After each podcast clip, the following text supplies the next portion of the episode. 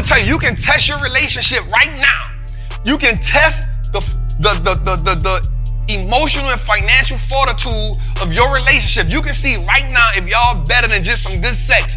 Right now, you can see how good y'all are at how well y'all are having conversations about money. Because everybody knows a recession, but we acting like it ain't there. Ain't no recession, no, okay, we got money. Right? We acting like we ain't addressing the idea that all this stuff ain't up. We ain't addressing the idea that fuel is up 58%, utilities up 33%, gas up 18%, electricity up 15%, transportation's up 14%, food up 13%, cars up 9%, restaurants up. All you Ruth Chris Steakhouse people, I eat at fine restaurants, they up 9%, used cars up at 7%, and shelter is up. So if all these things up and we ain't having this conversation more than we doing now, that's an issue within the relationship.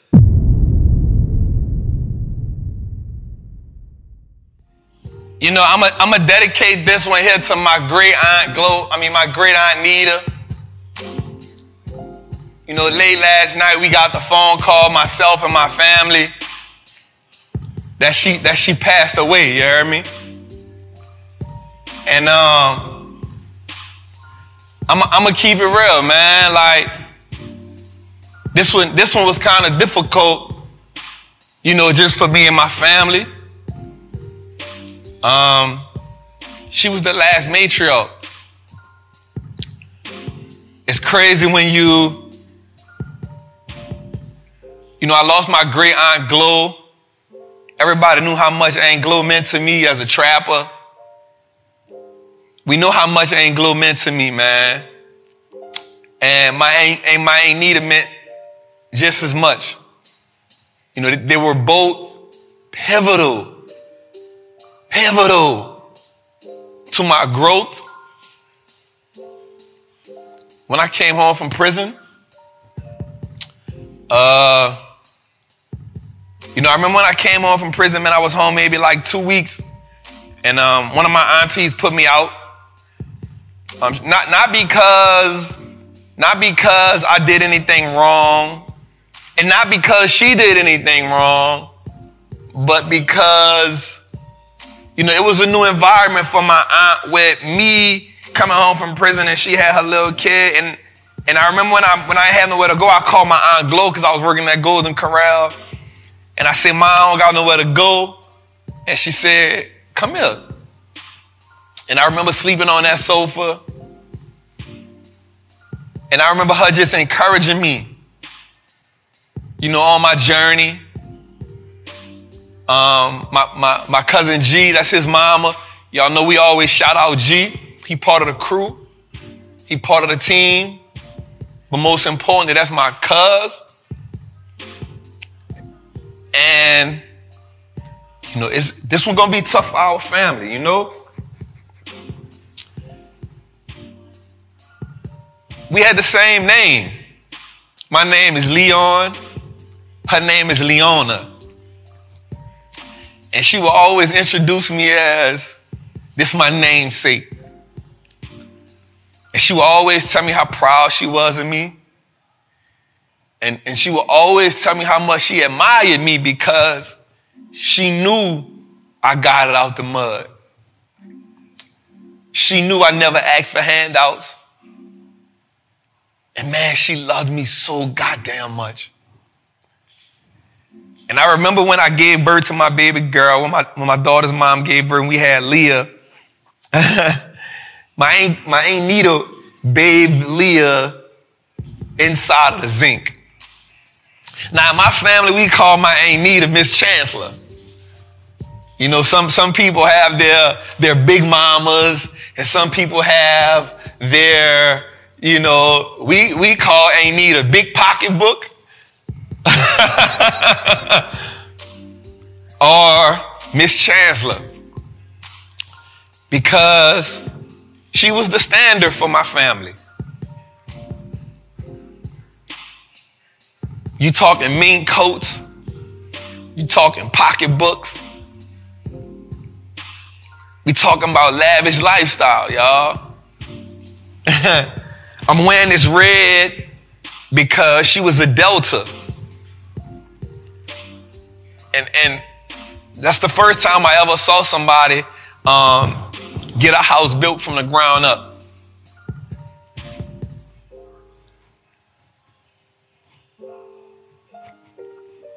I miss her.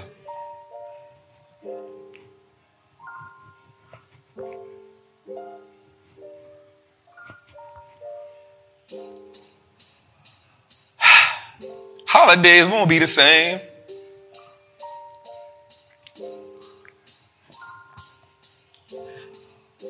I know for a fact she probably went Christmas shopping 2 months ago. Like, she made sure my daughter and my other little cousin McKinley, like,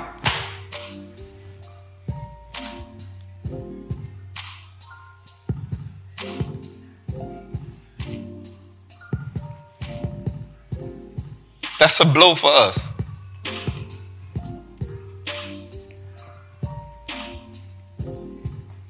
We're going to feel this one.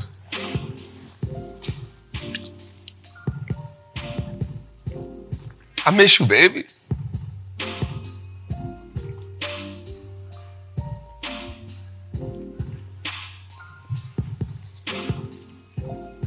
Yeah. And, it's crazy because I think when we on this journey to building wealth,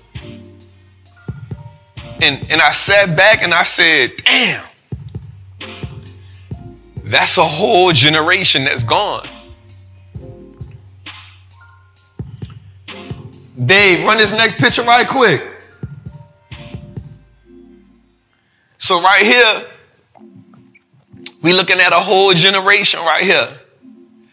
This is my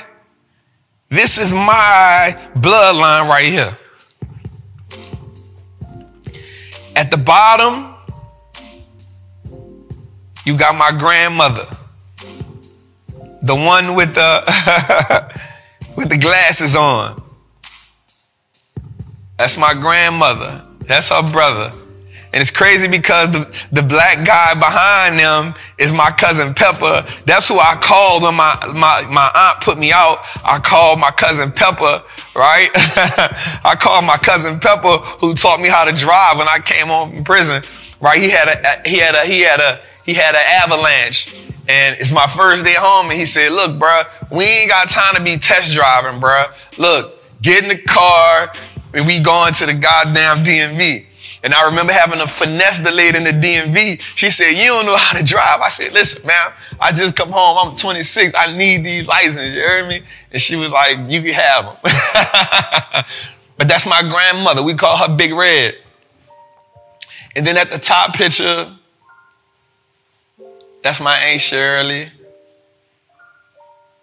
That's my uncle. That's my Aunt Nita. And the crazy part is these two beautiful women on the other side, they left before I was born, but they were their sisters. And in the middle, that's who everybody in my family, my generation, that's who we know. My Aunt Shirley, her kids are still alive. That's my cousins. But my Aunt Nita and my Aunt Glow, man, she was the baby girl. Miss Chancellor, man.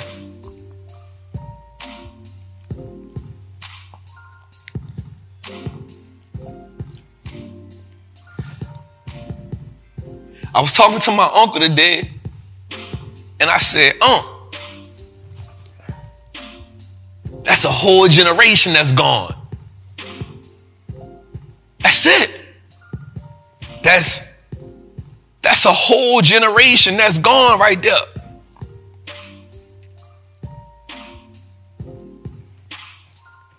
I said, we need new tradition. We need new values. We need a new mission.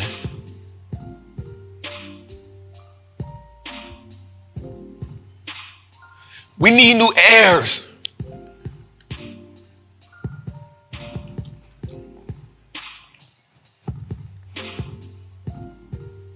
funk. What the hell are we supposed to do? And my uncle said, man, you the next generation.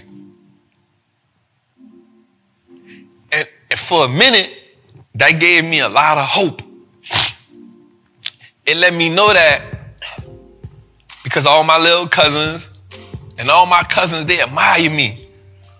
They look up to me. And so is the wealth talk and the wealth journey now shall be put to test.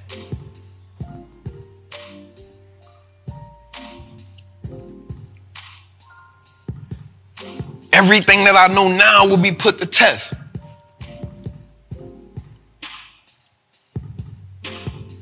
You're talking about some strong-ass women right there.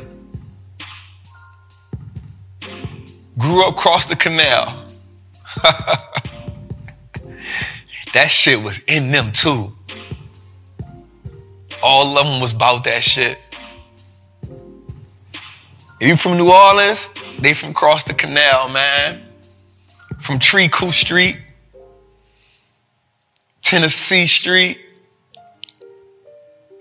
Yep.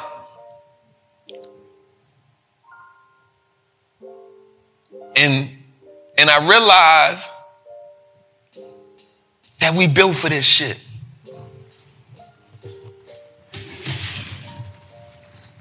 I realized what's in my DNA. I realize it's just my time. And I told my uncle, I said, Unc, right now, you in charge. I said, but I got you. I say, I got you. I got us. I say, Unc, it's about legacy now. I said, they left us with a lot. We endured a lot. We lost the last two of that generation. We lost them in an 11-month time span. And I just want them to know every last one of them. From my grandmother, Louise, Dot, my Aunt Shirley. When I was homeless, my Aunt Shirley was the one. I don't know how she found me, but she was the one. She was the one when I went to court, she told the judge, listen, he just been through a lot. That ain't him. And that's how I wound up not getting 25 years and I got 10. Because my Aunt Shirley knew Judge L.Y. I love you for that, Aunt Shirley. My Aunt Glow, I slept in your house. I made my first $1 million on your sofa and we both cried. And she said, nigga, I ain't never seen $1 million. I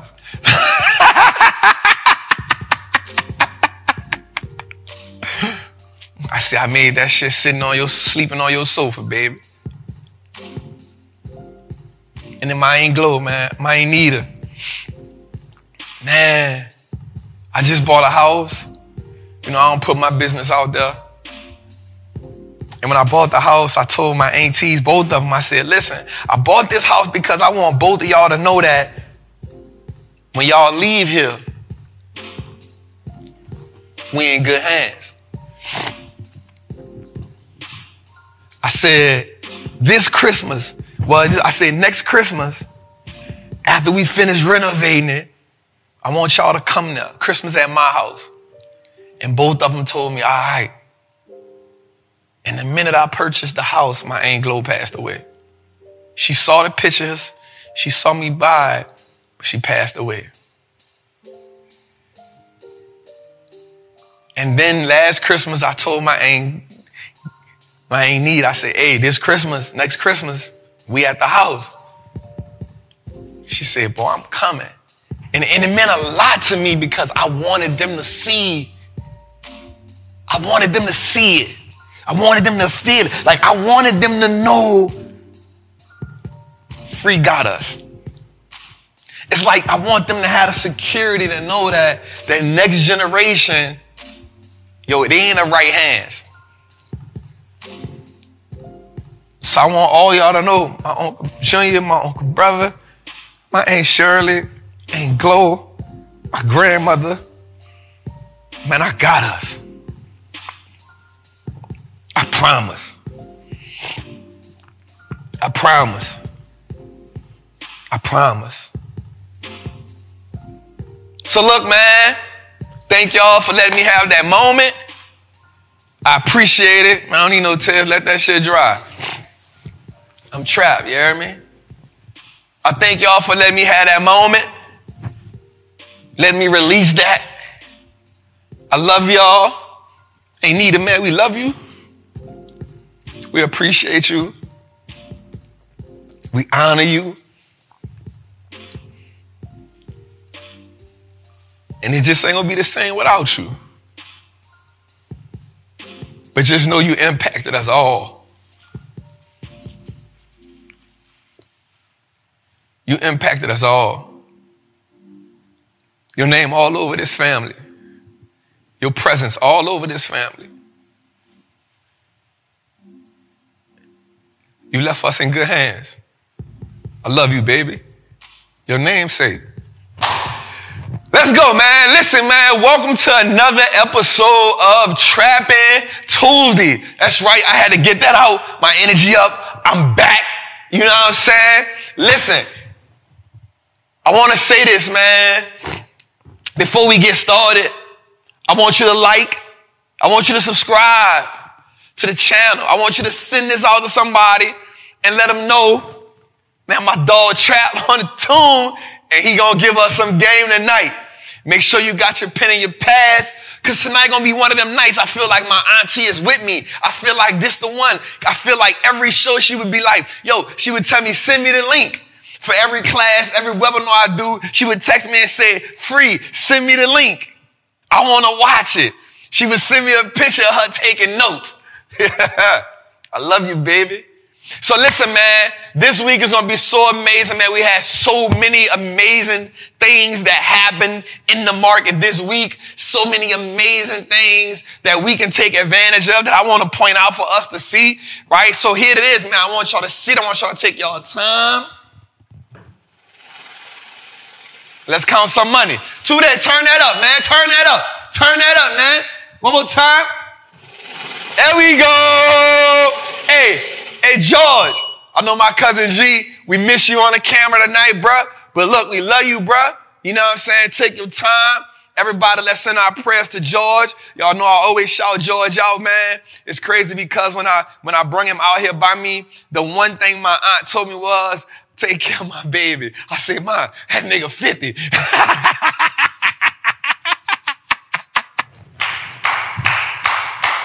I said, Mom, he 50. You feel me? Because we love you, bruh. Take your time, you feel me? Take your time, bruh. Come back when you ready, man.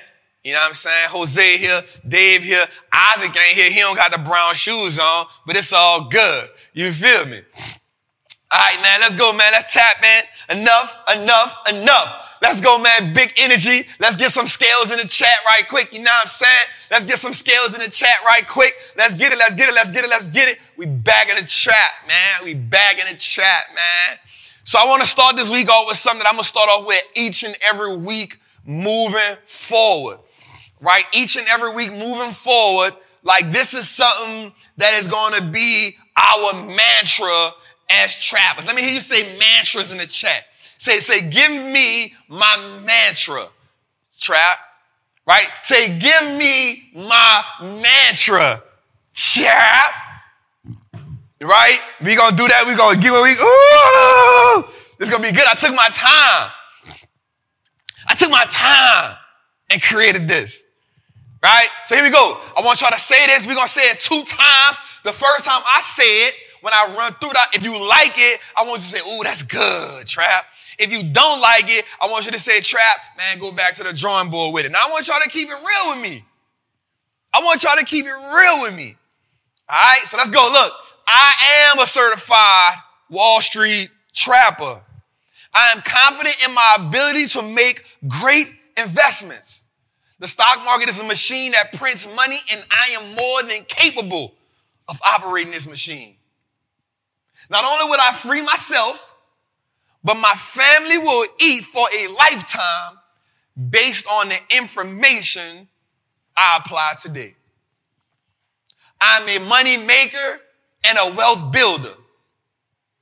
Today, I break all the chains that anchor me to the poverty mindset.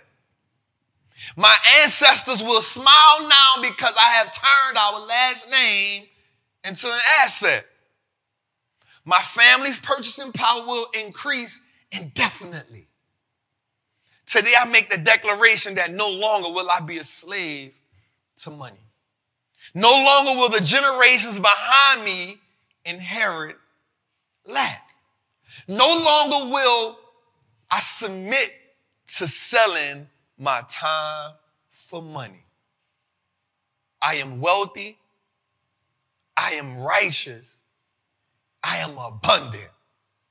I am a certified Wall Street Trapper, and Wall Street looks like us now. Woo! Let me know if y'all feel that. Let me know if y'all feel that. Let me know if y'all feel that. Let me know if y'all feel that. Let me know if y'all feel that. Let me know if y'all feel that. I feel like we can run it back one more time. Can we run it back one more time? I want to run it back one more time. Right? So I'm going to say this every week. We're going to say this every week. Right? We're going to, like, this is what we want. This is what we on. Right? So I'm going to run it back. Let's run it back one more time. Right? Let's get it. Right? Now I want y'all to listen to it. And I want y'all to really get this. So when I say we coming out with the mantra, I want y'all to say it with me. So when we talking live, when we on live shows, we know this mantra. Let's do it again. I am a certified Wall Street Trapper. I am confident in my ability to make great investments. The stock market is a machine that prints money, and I am more than capable of operating this machine. Not only will I free myself, but my family will eat for a lifetime based off the information I apply today. I'm a money maker and a wealth builder. Today, I break all the chains that anchored me to the poverty mindset. My ancestors will smile now because I have turned our last name into an asset. My family's purchasing power will increase indefinitely. Today, I make the declaration that no longer will I be a slave to money. No longer will I submit to selling my time for money.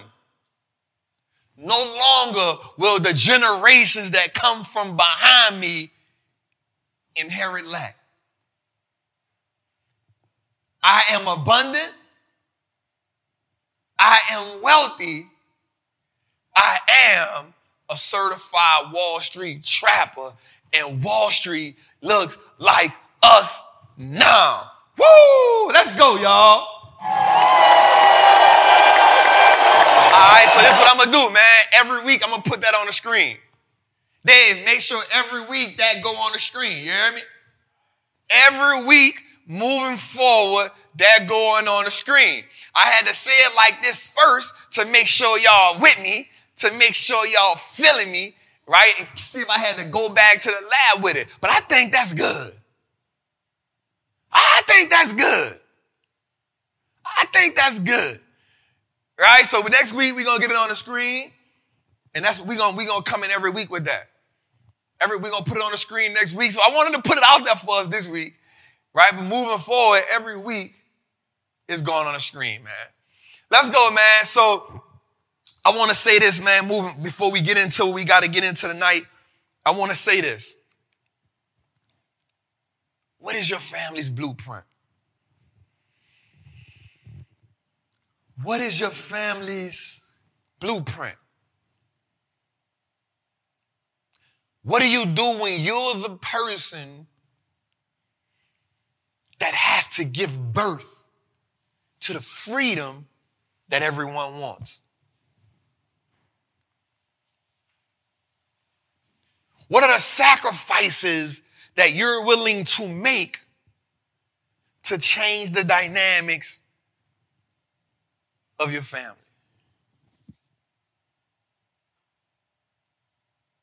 Are you willing to be looked at as crazy? Are you willing to defeat the odds? Are you willing to take the risk? Because freedom never came without a fight. Freedom was never given. Freedom was always sacrificed for. Most of us are willing to stay in a comfortable place because it doesn't require much from us. Most of us are willing to follow what we've been taught because at that point, we can't blame anyone but the people and the generations that came before us. The one thing I will say about my Aunt Nita is this. She exposed us all to what a better life could be. We watched her build a house from the ground up. We watched her have the Dooney and Burke bags from back in the day till she upgraded. We watched her have fur coat after fur coat after fur coat. We talking real fur coats. We watched her do it. And just by seeing that, we flocked to that house. We saw her build that house. We called it the big house. And when if you know me, you've seen me here. When I go to the country by my people, when I go to New Orleans and then I go to the country, you done see me go in that backyard and we talk about them 4 acres of land with the pines in the back. That's my Aunt Nita. She exposed us to that. She talked to us about buying land. She kind of the one that put that in me. To buy land because she wanted me to buy the property next door to her. And she got mad when the house went up for sale and the people took the for sale sign and the lot went up for sale and the people took the for sale sign. She said, Trap, goddamn. She said, Free. I was trying to get into it, but they took the for sale sign out the thing. What happens when you become the one that has to expose your family to the possibilities? Do you have it in you? Do you have the resiliency to fight the cravings to spend, the cravings to splurge, the cravings to show Instagram, the cravings to, do you have it in you?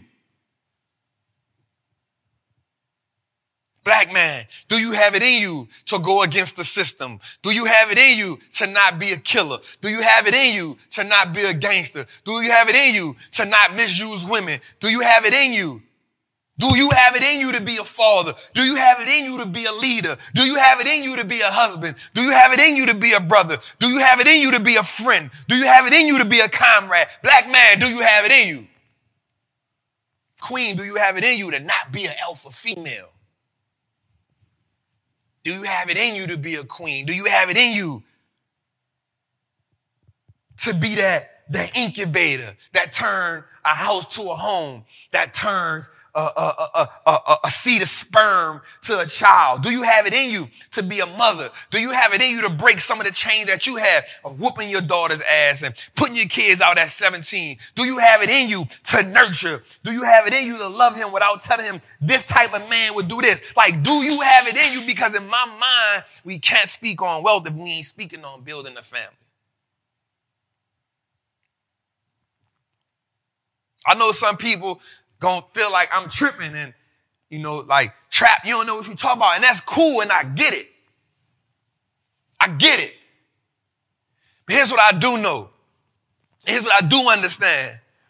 While I do not agree with all the things that Kanye say, what I do agree with is this. When a black man starts talking about something other than killing, when a black man starts exposing some truths, that black man gets quieted. That black man's speech is now offensive. But when the black man talks about messing with a bunch of women, when the black man starts talking about killing one another, F the police, F the this and this N-word this and this N-word that and F this and F that and I did this and material that, that gets blatantly abused on all the airwaves. That's what I know. I understand why Most Def and Common and Dead Prez, KRS-One. They ain't run out of raps, yo, but that music didn't make a certain set of people money. What did make a certain people money was us killing each other, us talking about how we slung crack to get rich, us talking about how we misused our women, us talking about how, you know, painting a narrative that black men ain't this and black men ain't that, black women ain't this, she's a bitch, she's a hoe, she's a bad bitch, he a real nigga, he a gangster. That got popularized. And I'm not saying I haven't been a victim of it my damn self. I ain't saying I ain't been a victim of it my damn self. But what I am saying is, at what point do we stop and step back and say, yo, damn, I've been a pawn in the game? At what point do we step back and say, I bet I made the mistake. Yep, I'm no better than you. But check this out. At this point in my life, I'm willing to change. I'm willing to make the correction. At what point do we say, I'm willing to make the... Yup, fam, I was with you, fam. I went to prison for attempt murder on robbery. Fam, I fell under the same system. I fell under the same law. I abided by the same rules. I was willing to die for my hood. I fell under the same law, my guy. I fell under it. I get it. I come from it. But at what point do I stop saying I'm cut from that cloth and I say, yo, I'm from a different type of fabric? I've been woven now by a different type of fabric. At what point do we stand up and we say, I'm responsible for my actions and I'm willing to change? I'm willing to evolve. I'm willing to be a caterpillar. Because one of the most amazing things about the caterpillar is that it becomes nakedly vulnerable to become the butterfly. Like, one thing about the caterpillar is it understands that there's another version of himself or herself that it has to become in order to live at its highest level. The caterpillar understands that, yo, as long as I'm in caterpillar stage, I'm going to always eat off the ground. But the minute I evolve into the butterfly, yo, I see life differently. But in order to become the butterfly, I truly have to become the most vulnerable version of myself. What did he have to do? The caterpillar has to crawl up in the tree. The caterpillar has to become nakedly vulnerable. It has to get inside and create a cocoon. It has to cocoon itself. It has to go through a decomposing phase where it has to damn near kill itself. It has to kill the old way of thinking. It has to kill the old way of eating. It has to kill the old appetite that it had. It has to kill the old worms that it wanted to eat. It has to kill the old things that he lived off and that he seeked out to be. It has to kill the old ways where he wanted to sleep at. It has to kill that version of itself and become nakedly vulnerable. Like, it has to become so vulnerable where it just trusts the process. It's nothing it can do. It has to trust the fact that somebody's not going to come and slap it down and try to step on it. It has to trust the fact that God, the higher power, or whatever you believe in, will protect it in this metamorphosis phase, in this phase where it decomposes and gets rid and strips itself of everything that it once knew. It got to strip itself of that. And then one day it wakes up in its highest form. It wakes up and it gets to soar. It wakes up. It gets to see the world from a higher level. It wakes up. It changes its diet. It wakes up. And it's in a new form. It's in a new shape. And the dopest part about it all is it never goes back to being a caterpillar. It will die a butterfly. But that is the decision that the caterpillar has to make. It can easily say, nah, I'm just going to be a caterpillar my whole life. It can easily say, I'm going to just be a real nigga my whole life.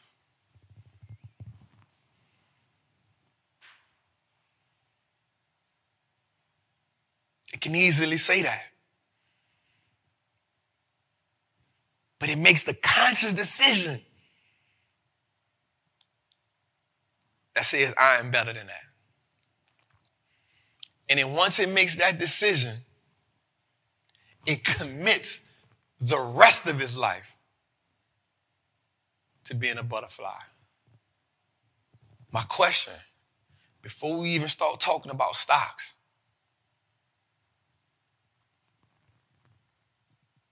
are you committed to being a butterfly? Woo! Jose, I am on. I'm on it tonight, bro. I'm on it tonight, Jose. Jose got the clips. Jose, that's a lot of clips we got right now, bro. That's a lot of clips right now, Jose. All right, man. Listen, y'all. Listen, man. The last 2 days were amazing in the market. Man, let me see you in the chat. If you with me right now. Right? If you with me in the chat right now, if you feeling where we going, if you feeling how the energy up, I want you to say, yeah, yeah, yeah, we here. To everybody that's back to another Trappin Tuesday, the greatest show on earth. We got 1,100 people in the chat. Week 11. We got 1,100 people in the chat. We ain't never had 1,100 that fast, Jose. That means we building, bro. We 30-something minutes in it. We building, bro. The greatest show on earth. It's the best financial literacy show, investment literacy show, inspirational show, leadership show, wealth building show, family wealth building show, healing financial trauma show, and everything else you will ever hear. We ain't here to just talk numbers. We ain't here to just motivate you. We here to transform. Welcome to Trappin Tuesdays, man. Welcome to 1,100 people in the chat. Man, let's get the likes up. If you don't do me that favor, get the likes up, man. You know what I'm saying? Send this out. Let your people know, oh, Trap just getting warmed up. Welcome home. If this your first time being here, man, come sit at the table with us. We got greens, potatoes, yams. We got, and Ain't Nita cooked it. Ain't Nita cooked the gumbo. Ain't Nita cooked the baked chicken. Ain't Nita cooked the yams. Ain't Nita cooked that crawfish etouffee. God damn, Ain't Nita. I needed that one more time. I needed that etouffee one more time, Ain't Nita. You ain't even leave me the recipe. Uncle Frank, I need the recipe, bro. Uncle Frank, I need the recipe. Don't play no games, Uncle Frank. Uncle Frank. I need the recipe. Stop playing. Stop playing, Uncle Frank. I'm coming to Baker. I need that recipe, Uncle Frank. She got it somewhere. Somewhere. Stop playing. Stop playing. Let's go, man. I love y'all so much. Thank y'all just for allowing me to express that in the beginning. That was a real moment. And I tell y'all, y'all family, I tell y'all we family because I don't got to try to be perfect, y'all. Consistency going to win this game. I'm going to show up every week and we're going to do Trappin Tuesdays. Even if I'm going through something, I never once thought about not doing the show tonight. I never once thought about not doing the show tonight. And whatever emotion came out of me, it was what it was. The minute I saw my auntie picture, I started crying, man. But thank y'all for letting me have that moment, man. I appreciate y'all for that. That's why I love y'all. That's why I love the Trappers, man. Right before hey, Dave, do me a favor right quick, Dave. That Wall Street video, run that thing right quick, man. We got to get the energy up in here, man. I'm feeling it. Hey, everybody that's in the Deltas, I got this red on for y'all, man. My Aunt Nita was a Delta for years. Southern University, yep, she did it. She worked at Dow Chemical, yep. You know what I'm saying? So 100%, man. Let's roll. Shout out my guy, Jose, for that, man. We remixed that. I love you, my guy. You know what I'm saying? I always alley-oop my team because I can't do it without them. But most importantly, man, shout out to the Trappers, man. We took over Times Square. We took over Times, like we took it over. Like on some real talk, like we took it over. Like I'm going to tell y'all something real. If you had to be there to see it, like if you had to be there to see this, a policeman walked up to me, y'all. Jose laughing. Jose laughing. Where the picture at? You should have had the picture. We gonna show the picture next week. Send the picture, Jose. So a police walk up to me, right? A police walk up to me and says, hey, bro, who are you? I said, my name Wall Street Trapper. He said, no, what's your real name? I said, Wall Street Trapper. He said, no, like, what's your real name? I said, Wall Street Trapper. So my Trappers in the chat, did that go down like that or did it go down like that? I said, turn around. He looked up. He said, man, I see it. He said, I see it. And then I see the energy. I see the people because we was deep. He said, I see the people. I'm like, yeah, man, we here. He said, so tell me what you do. I said, man, I free my people, man. He said, what? I said, man, we teach financial literacy. We teach investment literacy. I teach about financial trauma. I teach you how to make money in the stock market. Long term, we ain't trying to be fancy and make you, you know, talk about a lifestyle that you ain't. Nah, I ain't trying to. I'm selling you on the life you deserve, the life you need, the life your family need. He said, man. And then he just heard me talking. And we talking to and the Trappers had the energy.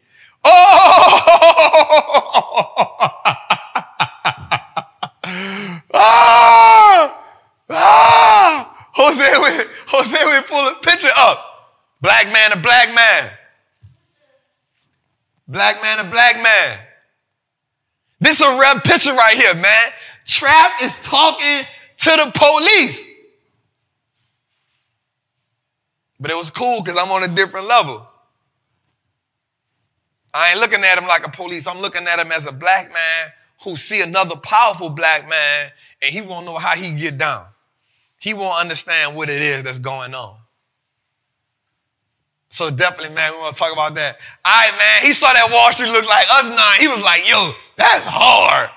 Right? I said, hey, make sure you tune on to Trappin Tuesdays each and every Tuesday at 7 o'clock on the Wall Street Looks Like Us Network. You hear me? Handle that. I'm going to help you make more money than your retirement that you get in the thing. You feel me? Let's go, man. Let's get into it, man. We 46 minutes in, man, and we ain't talked about one stock yet. That's all right. That's the type of vibe we got going on. You hear me? Tonight going to be special, man. Tonight going to be amazing. Right quick, do me a favor, man. Hit the like button. Right? Subscribe if you're not subscribed. Yo, we on week 11, y'all. That means y'all been rocking with me for 11 weeks straight, and every episode we've gotten better. Salute to y'all. Salute to y'all. Salute to the Trappers. All right, let's dig in, man. Tonight's going to be special, man. We're going to talk about some things, man. All right, we're going to talk about some things. All right, so, man, word on the street, man. Listen, man, we had 2 back-to-back green days, coming off a green day last Thursday. Now, if you go back, Trapper did say something. Trapper said what? October is normally a bounce-back month because September is historically a bad month in the market. We talked about this. We talked about this 3 episodes ago. We said that October is normally a bounce-back month. So honestly, I'm going to keep it real with you. This is why I am not surprised. This is why I am not, we out of a recession. I'm not surprised that none of this was going on. Because also in September, we have what? A quad winching phase. What is a quad winching phase? We'll talk about that later on. But this happens in September. It happens every 3 months. Right? So not only do we have quad winching in September, but we also already know that historically, September is the worst month in the market. Historically. So we never panic in September, and we always get a bounce back in October. Go look back at episode 9, where we showed you what happens historically in October. 12, 16, 18, 21, 19, 19, 8. That's what happens. All right, so man, the S&P leaders today were Lockheed Martin. This is a company that I own. Listen, this is a company that I own. And I'm going to tell y'all something. I truly believe, hold up, first, wait. Listen, I am not a financial advisor or fiduciary. Everything that I say is for entertainment and informational purposes only. Know that every investment requires some form of due diligence. You must be able to research, you must be able to mitigate the risk, and you must be able to make the proper investment decisions based on your risk tolerance. If you cannot do that, you need to seek a financial advisor or fiduciary. I know one by the name of Shai Bala, part of Earn Your Leisure. He can take you to glory. I can only take you to the trap house. All right, man. So the Dow Jones leader was American Express. Now, I do not own American Express. But I'm not going to lie. I will say this. If you are serious about building wealth, if you own a business, you definitely should have the American Express Gold Card and work your way to the American Express Platinum Card. If you do not have that, if you just, I don't want to say a regular person, but if you are, I don't want to say regular person because that's not the right word I want to use. But if you are just not there yet as a business owner, you still should get the American Express Gold Card. Why? Because American Express is the point champion. Right? Like, I'm just keeping it 100% real with you right now. I have 4 million American Express points. Right? 4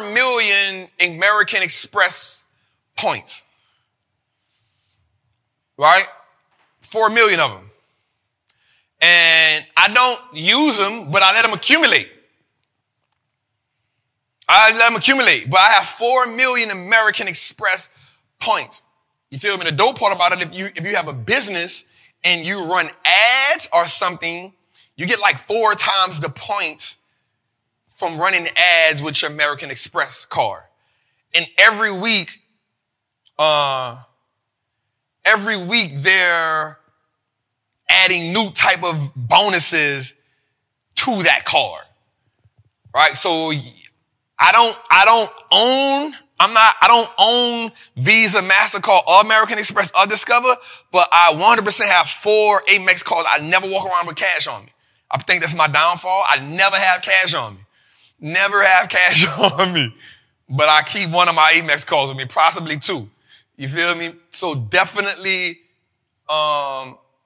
get that Amex, y'all. Like, so it's a great company, has a great balance sheet. I don't know if you're going to have a lot of growth in that company, but it is a great company. It does have great balance sheet, has great management. It's the third when it comes to market cap. So it's Visa, MasterCard, then American Express when it comes to market share in that payment industry. But no one beats their customer loyalty points. So if you're looking at American Express, their customer loyalty points is what gives them the moat. So Visa has the network effect moat, which means they have the biggest network. So Visa is the most used card in that industry, right? But American Express specifically caters to a certain type of person, right? A person, they really cater to people that spend a lot of money on credit cards. I'm going to just say people that are conscious of it. I'm not going to say spend a lot of money, because even if, like, think about this. Like, let's think about this. Think about this. That's a fact. Old Trap would have had a whole bunch of cash on. That's how you know I'm evolving, right? Think about this. If you already going to pay your rent, why not just get the rent paid on your American Express card? You're going to pay it anyway. That's what I do. Right? If you're already going to pay your bills already, pay them on an American Express card. Pay them on an American Express card. Like, if you're already going to get gas already, use the American Express card.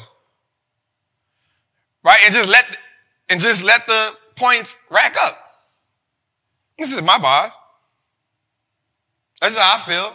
You know, again, people could do what they want to do, but I feel like American Express has the third market share of all. It's Visa, MasterCard, American Express, right? And Visa cannot touch MasterCard, cannot touch American Express when it comes to points. They cannot touch them. Now, here's the thing. For places that don't let you use the credit card, I mean, do something else. I'm just saying what I do, y'all. Right? I understand that everybody might don't let you pay your card with the rent or something like that. You know, it's okay. Well, you know, I'm just saying use the card. You know what I'm saying? And instead of using the cash, you're going to use the cash anyway. Use the card and then pay it off. That's all I'm saying, y'all. I'm not saying that you got to, you know what I'm saying? Just use the card. But for nobody beats American Express when they come. That's what gives them their customer loyalty, their loyalty program, the way they kick out points.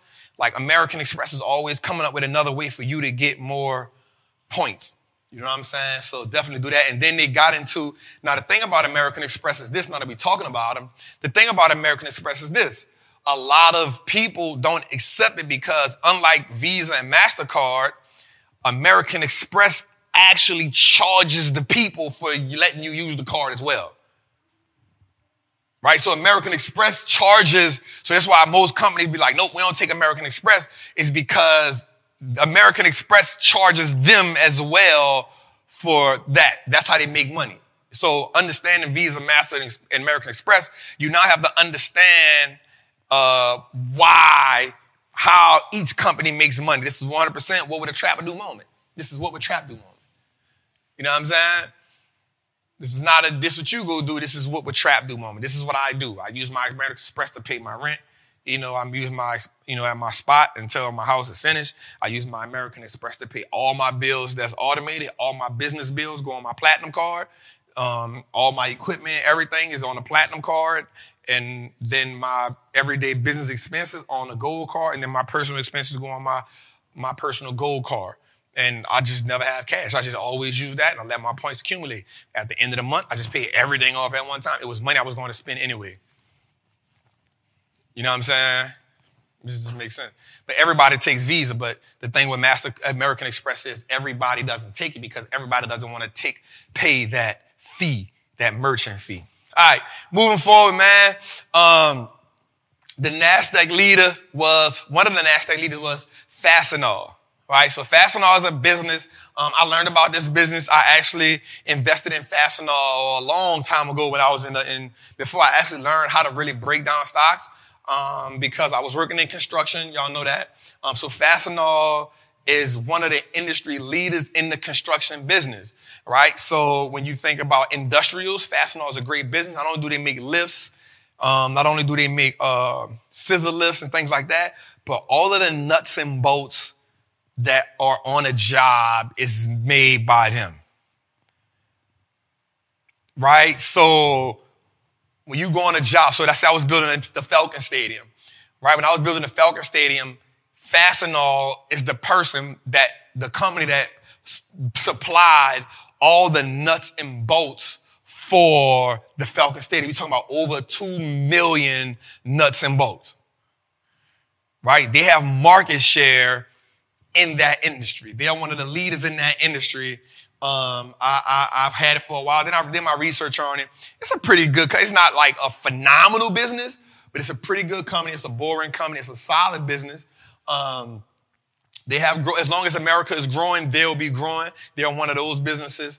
They have a decent leadership. I like the business. It's not a bad company. If you're in the construction industry, if you're in the ironworker industry, anywhere in that type of hands-on industry, you know all about Fastenal, right? Just look it up. I think the ticker symbol is FEST. You know all about that. You know all about this. Saying, Trap, show the ticker. Well, I need you to take some type of initiative. I need you to say, I gave you the company. I need you to say, what is the ticker? I need you to go and Google and say, what is the ticker for Fastenal? Like, I need you, if I'm going to take one step towards you, if I'm going to take two steps towards you, I need you to take one step toward me, right? If I'm going to take two steps towards you, if I'm going to get up here and just give you game and rock with you, I need you to take one step toward me. And that one step toward me is saying, if Trap told me about the company, let me now do a little research myself. That's all. That's all I want you to do. That's all I want you to do. Just, I'm going to do a little research myself, right? So Fastenal, a pretty decent company. It did great during the pandemic. All right, cool. Let's move forward, man. Let's look at our heat check. So let's look at what's going on right now with the stock. So listen, we already understand that in order for the market to move, we're looking at calls and puts. Calls and puts. Calls and puts. Now, here's the dope part about it. Today, again, the put-call ratio was 0.97. So we know anything that's over 1% puts us inside of that restrictive fear territory. So they was at 0.97%. Now check this out. We had 1,942,975 calls. A lot of calls, almost 2 million calls. And we had 1.6 million. 1,666,867 puts, which gave us a total of 3.6 million options in play today. 3.6 million options in play today. Now, even though we had a green day, it wasn't like overzealous green. It started off real good, and then it like smooth it out a little bit, right? And we'll talk about some of those things later on. But as we can see, we had more calls than puts today, and now that can give us an idea of why we had a green day. And so the reason why I like to show the heat check all the time is because I like to give us an idea. Now, I don't like to get up here and just give you all a bunch of information. I like to give you all an idea so you can see like, okay, I understand. Today we had more calls and puts, because what we got to realize is every day when we get in the market, there's buyers and sellers.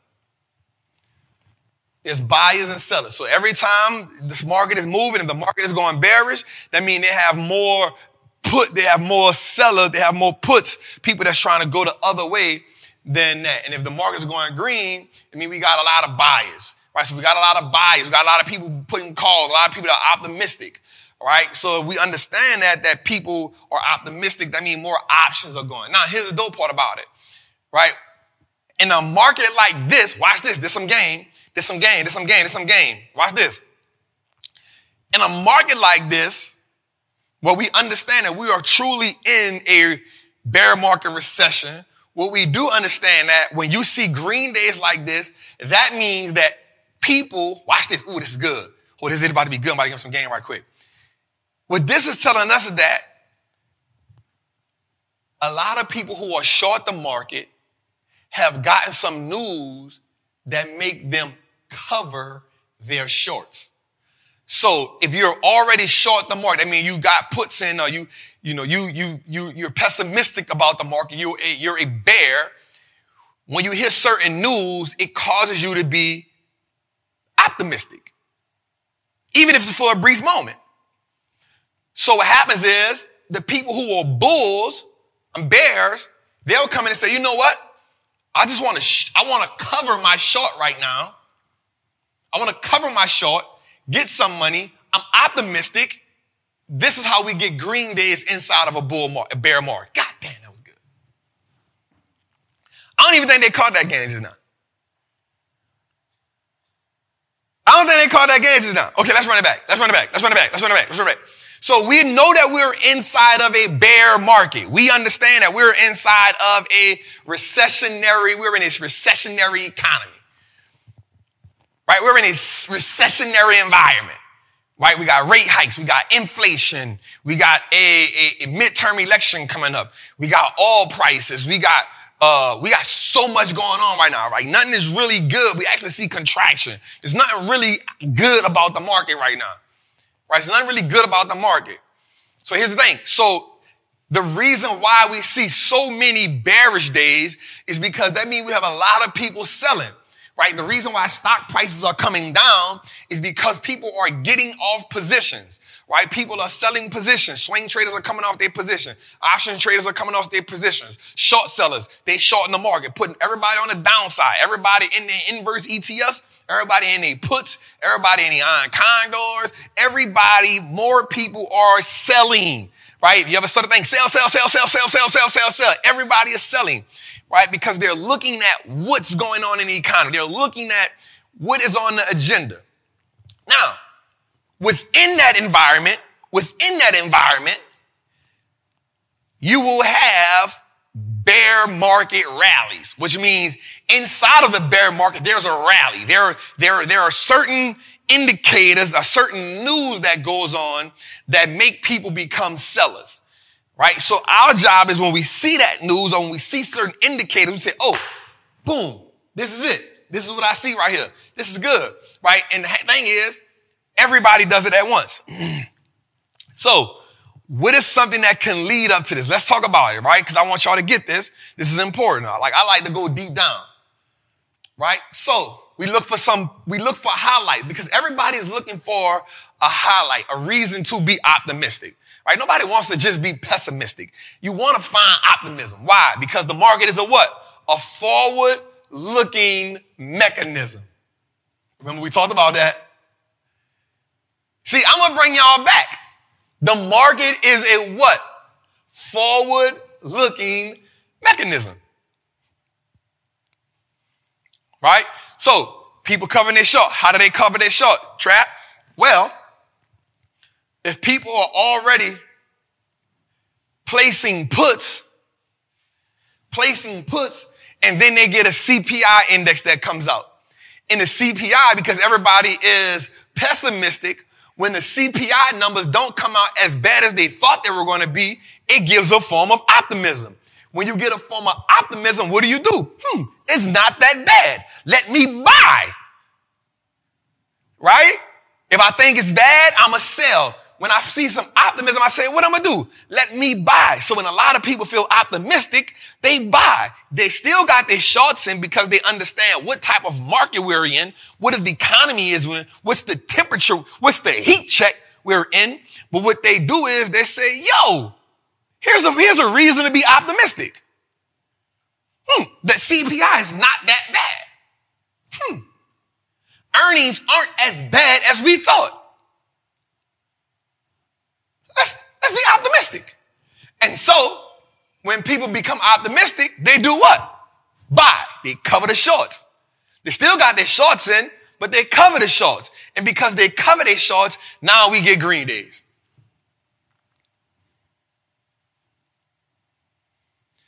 Tuda, this one I need a goddamn thing. I'm going to hit it anyway. Man, tell Tuda to tighten up, man. Tell Tuda to tighten up in the chat, you hear me? Today, tighten up, man. All right, man, let's go, man. Let's look at the 10 industries and how these industries perform so we can see. So we got consumer discretionary. We got consumer staples. Everybody, this was up today, man. Energy was up today. Financials was up today. Healthcare was up today. Industrials, one of my favorite industries. It was up today. Materials was up today. Real estate was up today. Information technology didn't get the bang like everybody thought it was going to get. Communication services and utilities were up today, man. So that was pretty good. Not bad. And the one thing I do like to see is I like to pay attention, like even in the day-to-day, I like to pay attention to what's going on. You know what I'm saying? I keep trying to, I always like to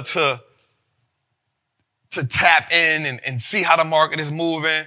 I appreciate you, Queen, for the super chat, right? Yeah, man, I keep trying to press the button. You know, it's in me to just press the button and Tootie not on his game. So we got to tell Tootie, tighten up. We got to tell Tootie, tighten up, Tootie. All right, man. So let's go on to the next form, man. So we're going to look at our 30 worst performers in the NASDAQ, y'all. Let's look at that. So, and we're talking about for September because, you know, now that all the information is in for September, I want us to look at it. Right. So top three worst performers in the NASDAQ was Zoom, Charter, and Okta. Now, I'm going to say this about Zoom. Kathy Wood says that Zoom and Microsoft are the new way, she called it, industry communication. Right? She called it industry communication. Saying that it's not a stay at home, but it's the way that industries will now communicate with their employees. Now, I don't think that's bad, but what I feel is that once you get a company like, so you can't have a one-trick pony. Let's just put it like that. I will tell everybody right now. And I stand on this. Do not invest in a company that only does one thing. Do not invest in a company that only does one thing. Zoom only does one thing.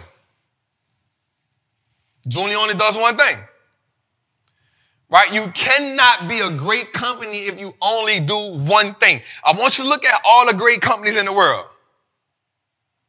They are multifaceted. Oh, that's a good word. That is a good word, Trap. That is a good word. Jose, make sure you use that in one of my clips. Multifaceted. Woo, that's it. Even Dave had to laugh at that one. Dave is laughing, y'all. Dave is laughing. That is a good word. Multifaceted. Woo. And I know how to spell it. All right, but check it. Zoom only does one thing good. So if I'm a company and I'm like, all right, Microsoft does more than one thing good. Microsoft does more than one thing good. Right? Microsoft does more than, so when I'm looking at Zoom, like today somebody had a meeting, I was like, yo, I'm going to just send you a Teams, Microsoft Teams. I was like, ah, that's cool. Let me stop for a second right quick. Let me congratulate my daughter. I want to congratulate my daughter for a second. And here's why. Here's why I want to congratulate her. The other day, hey, beautiful. So the other day, my daughter, you know, she's from New Orleans, man. So she a little bossy. She a little bossy, right? She's a little bossy.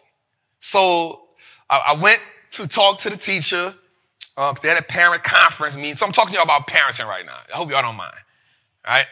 So I'm talking to the teacher, and the teacher said, listen, you know, they give the grades, but everything, math, reading, all that, it goes from 1, 2, 3, and then 3+. Right? It's 1, 2, 3, and 3+. So my daughter had a bunch of 3s on the paper, so she was doing good, right? But she had a 1 in word problems with math, right? And so, but she had 3s on the other ones. Now, I took fault for that because every time we were working at home, I don't do the word problems. I do the numbers. I make sure she got the numbers. I make sure she do the numbers. So we doing, you know, I got to make sure that she, look at 2 of their days. You dig? You got to make sure you know how to count that money. You dig? So we focus on the numbers. So we focus on the numbers when we do that. And that's cool. But I usually skip the word problems, right? And I told the teacher, I said, that's my fault. We do the reading, but I skip the word problem. That's my fault. But the next thing my daughter had was she didn't play well with others, right? She didn't play well with others. And well, her thing was when she, cause I always tell her you're a leader, not a follower, right? I always tell her she's a leader, not a follower. So one of the things she does in school is she goes in as a leader. And then when the teacher when the people in the group ain't working the way she want to work, she's like, nah, I don't want to do it no more. And I say, hey, let's talk about it. Right? Let's get it together. And then the other thing was just behavior, right? The behavior wasn't it. She was at the teacher with the power struggle. The teacher is like a power struggle with her. You know what I'm saying? I tell her to do something. And her skill set is not the problem. It's she wants to do it her way. So I said, all right, cool. All right. So I said, okay, so boom. Me and her mom, we did something dope. I went to her mom. I said, okay, look, here's the issue. Right? Sit down, let's talk to her. Because I'm not a beating or a whooping father. Right? I got enough ass whoopings for 10 children. Right? I'm just keep it real. And that it don't work. I don't believe it works. It's just me. I believe that the reason why we whoop our kids is because we lack communication. We never had nobody to communicate to us. And so we don't know the different mechanisms and the different things to actually communicate with them. And then we expect to tell them something one time and then they get it right the first time. But I had to ask myself, how many times have I told myself one time and I got it right? How many times have my mentor told me something one time and I got it right? Shit took me a couple times, right? So me and her mama did something yesterday. We just got it. I went to her mama's house and I said, listen, you know, we talked to her. So first I talked to her. I was like, listen, check this out. You're very brilliant. You're a leader. You're smart. You're intelligent. But what we got to do is we got to get the respect thing in. Right? I said, you're not the authoritative figure in the classroom. Right? The teacher is. I said, now here's the thing. We're not going to challenge the teacher physically. If you have an issue with something the teacher's saying, let's raise our hand. Let's do it respectfully. Right? I say, so if the teacher tells us not to talk while she's teaching, then if we talking while she's teaching, not only are we disrespecting the teacher, we're disrespecting the student who's trying to learn, and we're disrespecting ourselves. And if you're disrespecting yourself, you're also disrespecting me and your mom. I say, so you see that triangle effect. I say, do you want to disrespect me and your mom? She says, no, I don't want to do that, Daddy. I say, do you want to disrespect the teacher? She says, no, I want to do that, Daddy. I say, do you want to disrespect your fellow classmates? She said, no. I say, but most importantly, do you want to disrespect yourself? She said, no, Dad, I don't want to do that. I said, oh, cool. I said, so what's the issue? So one of the things I started doing with my daughter was actually helping her. If you feel a certain way, let's write out how you feel. So I bought her a notebook, a journal, and I said, you write out how you feel. Right? Write out how you feel. Because I feel like sometimes you can't talk to your daddy about it. Sometimes you may not be able to talk to your mama about it, but you may be able to express it on paper. And if you express it on paper and then give it to that, hey, Daddy, this is how I feel right now. Let me see it. Okay, boom. Let's talk about it. Right? So that I saw that started working with her. And so me and her talked about it. So the same issues that she had in class, what I did was I said, okay, cool. We sat down and we read out some math problem. We read out the word problem. She read it out. I said, take your time. I said, here's the problem. One of the reasons why you can't get this right is because if you're talking to the teacher, you can't listen to the explanation she's giving you. And if you can't listen to the explanation she gives you when she walks away, now you don't know what's on the paper. And so now because you don't know what's on the paper, you're going to do one of two things. You're going to talk or you're not going to do nothing at all. I said, am I right or am I wrong? She said, you're right, Dad. I said, so what's the problem here? She said, Dad, I got to stop talking when the teacher talks. I said, boom, we got it. We got it. I said, if we can do that first, we got it. We going to win. I said, are you a winner? She said, I am a winner. I said, are you a winner? She said, She said, I'm a winner, Daddy. I said, all right, cool. So we go through the word problem. Boom, boom, boom, boom, boom, boom. She knocked the word problems out. She knocked the word problems out. Now, I'm not expecting her to be a genius. So here's the next thing I tell her. Listen, it's okay to make mistakes. I said, that's why you got a teacher. That's why you got a mother. That's why you got a father. If you make a mistake, that's cool. You come to us, we can help you with the mistake. The problem is quitting or through your frustration, you lash out. I said, so if you have a problem, we raise our hand, right? She said, cool. Boom. We go through the motions. Boom. They say she had a problem with comprehension and then applying it. So I didn't tell her that. I said, listen, let's read the story. We read the story out. I said, okay, cool. For every, they ask the questions inside of the thing. So she's answering the questions. So now when she gets to this question, she said, I don't know, Daddy. I said, listen, before you say I don't know something, here's what I want you to do. I want you to read the question, and then I want you to go back inside the story. She said, huh? I can do that? I said, yes, you can. I said, read the question, because if they're asking you a question, that means the answer is somewhere inside of the story. So let's read the question. If we don't know it off the top of our head, let's go back in the store and ask it again. Boom. She read it. Right? Right? She see that. Boom. Then after that, boom, we go through it, run through the thing, right? So we taking our time with her. Here's what happens today. Today. So look what I said. I said, now look on this paper. Look at the 3 things that the teacher says you weren't doing well. Here's the 15 things that you do amazing. We love these things. You're a leader. You do group participation. Boom, boom, boom, boom, boom. The only thing was you weren't paying attention. I said, check it out. Boom. We went through it. I said, look what everything you just did right now. Everything you did right with me right here, you could do it in the classroom. I said, but the only thing we got to do is what? She said, pay attention. I said, boom, there we go. She comes home today. She said, Daddy. I said, what's up, baby? She said, man, I had an amazing day. And I knew she had an amazing day today because she got in the car and she took her folder out because she wanted me to read the goddamn note.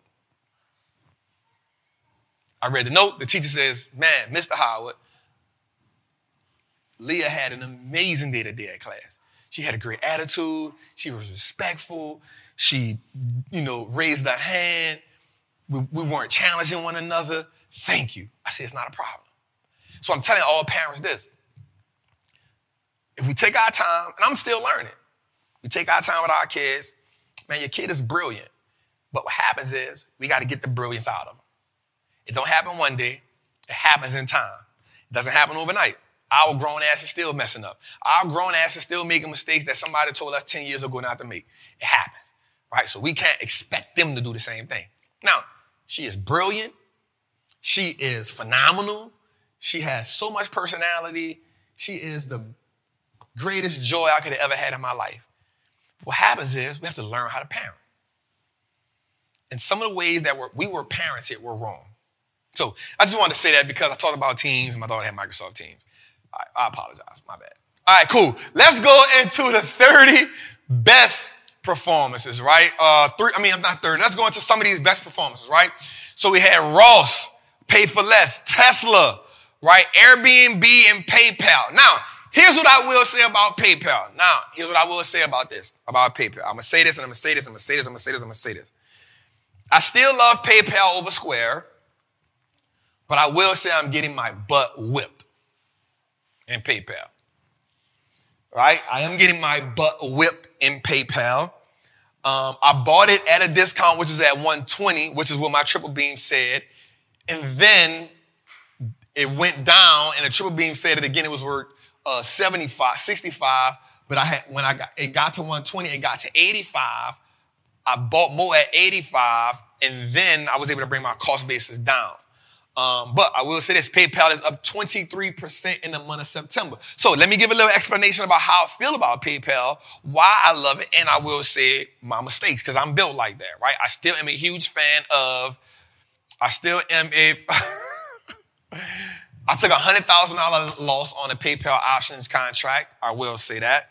But I have actually made myself and my students money otherwise. But I took a loss on PayPal with the options contract, but in my position in my long term, I still hold it, I still own it, and I'll talk about it a little bit. PayPal is up 23% just from the month of September. The stock is has a $97 billion market cap. Here's what we saw with PayPal. They accelerated growth and profitability. Profitability grew, acceleration grew. They have the best balance sheet in the fintech space. I'll say it again. It has the best balance sheet in the fintech space, right? It increased margin transactions. It did a $15 billion buyback, right? Now watch this. It has more active accounts than any other platform inside of the fintech space, right? It has 492 million accounts. It is ranked 17 amongst most actively held stocks by hedge funds, right? Their new reward program combines cash rewards to shoppers, right? It helped improve their balance sheet and their customer loyalty, right? So I 100% love the idea of this brand moving forward. It is up 23% in September, 100%. It's up 23% in September. For September, it went up 23%. It went, you know, it got down to 71, $68, something like that.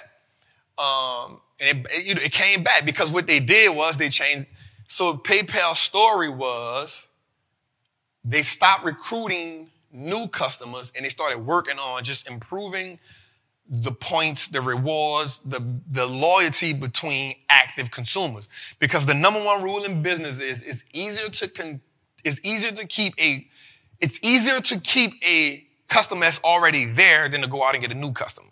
So it's one of the number one, it's top five rules in business, right? So PayPal say, okay, what we're going to do is work on giving our active accounts better experience with the platform. I wasn't tripping on, you know, that loss, because the one thing about playing a game is, yes, I did lose $100,000 on that option play, actually like $105 on that option play, but I've had $100-something thousand day before in the market. You know, that comes with the game. And you still learn, you keep growing. It happens. All right, I was okay with it. We're moving on. But what I cannot deny is, you know, the stock is down currently 62% on the year. And it has new competition from Apple Pay, Visa, and MasterCard. But what PayPal does focus on, what I love is they focus on business accounts, right? Business accounts.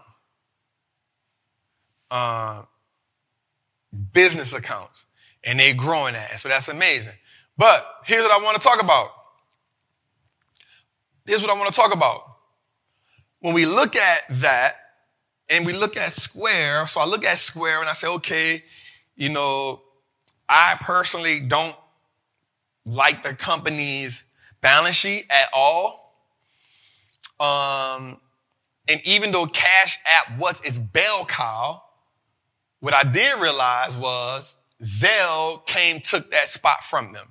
So when we talk about that, we talk about Zelle. So Zelle is owned by these seven banks: Bank of America, Capital One, JP Morgan, PNC, Truist, U.S. Bank, and Wells Fargo. These companies came together and I forgot the company that owns the brand. I can't think of it off the top of my head, but they came together and created this union of Zelle. Right? And so now Zelle became the largest peer-to-peer digital payment network to date, with over 500 billion transactions used by over 1,200 financial institutions that use in that Zelle ecosystem. Right? It's the largest peer-to-peer network to date, and so. And I'm saying that because when I look at Cash App, you know, we like, yo, Cash App. That was 100% the bell cow for Square. But now Zelle, because of the now seven companies that use it, and you can Zelle across different networks. So if I got Chase and you got Wells Fargo or one of these, I can still Zelle you. You feel what I'm saying? I can still Zelle you. I can go chase the chase. I can still Zelle you your money. So Zelle took that number one spot again as the largest peer-to-peer network to date. And so now I ask myself, now, again, it's just me. Yes, Square has, some growth in it. Again, I did pick PayPal early in the year to outperform Square. They both have taken the ass whooping like crazy. I'm in it. It is a 5-year play for me. But what I will say is, if I am wrong, I'm willing to admit that I'm wrong. I believe in the company. This recession, I called it in the beginning of the year. That's my first post of the year. I said, I like PayPal to outperform Square, but I also said on my first post of the year, January 1, I said that this will be a year where we see an economic downturn. This was my first post of the year, but I had the average into it. I got in at 120 PayPal. I had to, I had to average into it again at 85. So I'm kind of in that space right there with it. It is what it is, man. You know what I'm saying? Let's go. You know what I'm saying? Let's go, let's go, let's go, let's go, let's go. But I will say that I still love fintech. I do believe on the backside of this, I do believe, because if we, one thing we cannot deny is the way that we use money is changing, right? When you talk about, even when you talk about the PayPal, the Squares, the Cash Apps, when we talk about the Apple Pay, when we talk about Apple with Goldman Sachs, when we talk about Klarna, when we talk about Stripe, when we talk about, all these different ways, being able to get a mortgage, being able to get a mortgage through an app, being able to get your car through an app. We talk about being able to pay debt through an app. We talk about companies like Bill.com, which was another company I talked about that's killing it, right? We talk about so many different ways that we are transforming how we're using money. I'm still a heavy believer in fintech. I actually bought more PayPal later on. So I just believe in it. I believe PayPal will 100% change the dynamics of how we use money. I'm not the person that says cash is dead, because cash, people say we're not going to use cash anymore. Well, it still has to have monetary value. But what I will say is I believe that in 3 to 5 years that that fintech will 100% be the face of banking.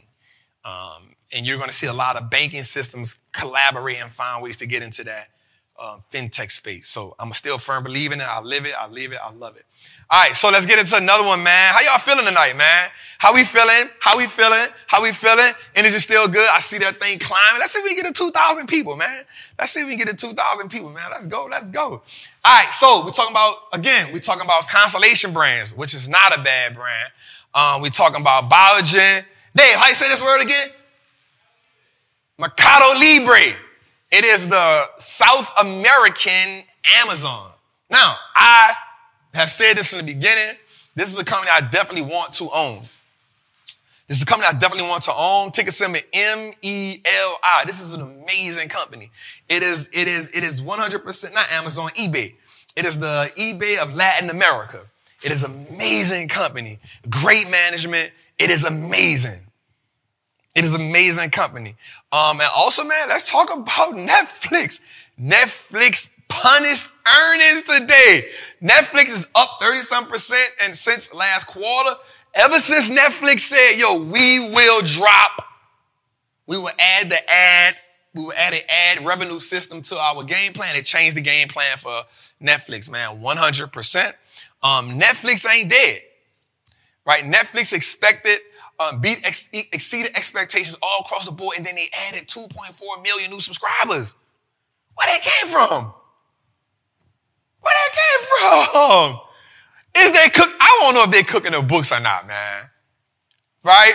So Netflix was expected to earn $2.13 a share. Netflix blew it out the park. They added $3. They earned $3.10 a share. That was crazy. Revenue also increased. They was expected to make like 7.8 billion. They came in at 7.9 billion, right? But watch this. Expected paid net subscribers. In addition, 2.4 million paid subscribers. Listen, that puts them around somewhere about 220-something million subscribers. That makes them number one in the game. It makes them number one in the game. And I'm trying to ask myself this. I'm going to be real, Jose. I want to ask myself this question. Did they become number one again because everybody was just talking about Jeffrey Dahmer? Like, Jeffrey Dahmer was a hot topic all September. So, like, did they hit us with that? You remember how, like, Meek, like, that album was good, but that, hold on, wait a minute. Y'all know that was finished? Like, that was a banger. It's still a banger. It was a classic. So I'm asking myself right now, did this happen because everybody was so hyped around Jeffrey Dahmer? It was trending so much. Remember, all you take is one good show and everybody gonna flock back over there. You feel me? It take one good show and we gonna rush. I didn't watch it. Because I remember being young, hearing about that shit, and that shit was sick. It was demented. And I ain't want no parts of that. I don't know why people felt the urge to want to watch that, but I ain't mad at it, right? But I think they're dropping the Marilyn Monroe show too. So I think they've come out with like some back-to-back bangers to make you say, wait. And then they drop the price. So they got the ad price is $7.99, which now makes them cheap. Remember that, $20. So now they dropped the $7, you know, so it made people say, maybe I'll spend $7. I'll spend, now you know how we get. I'll spend the $7 and after that I'm canceling that thing.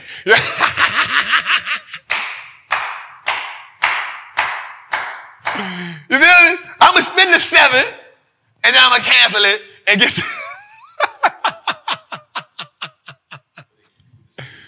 But they hit you with a series. So now you baked in.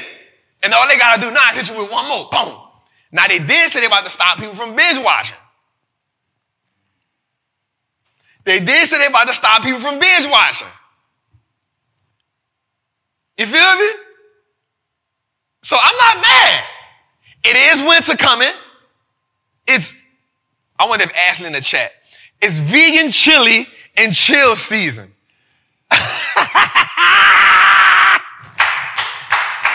Hey, it's vegan chili and chill season, bruh.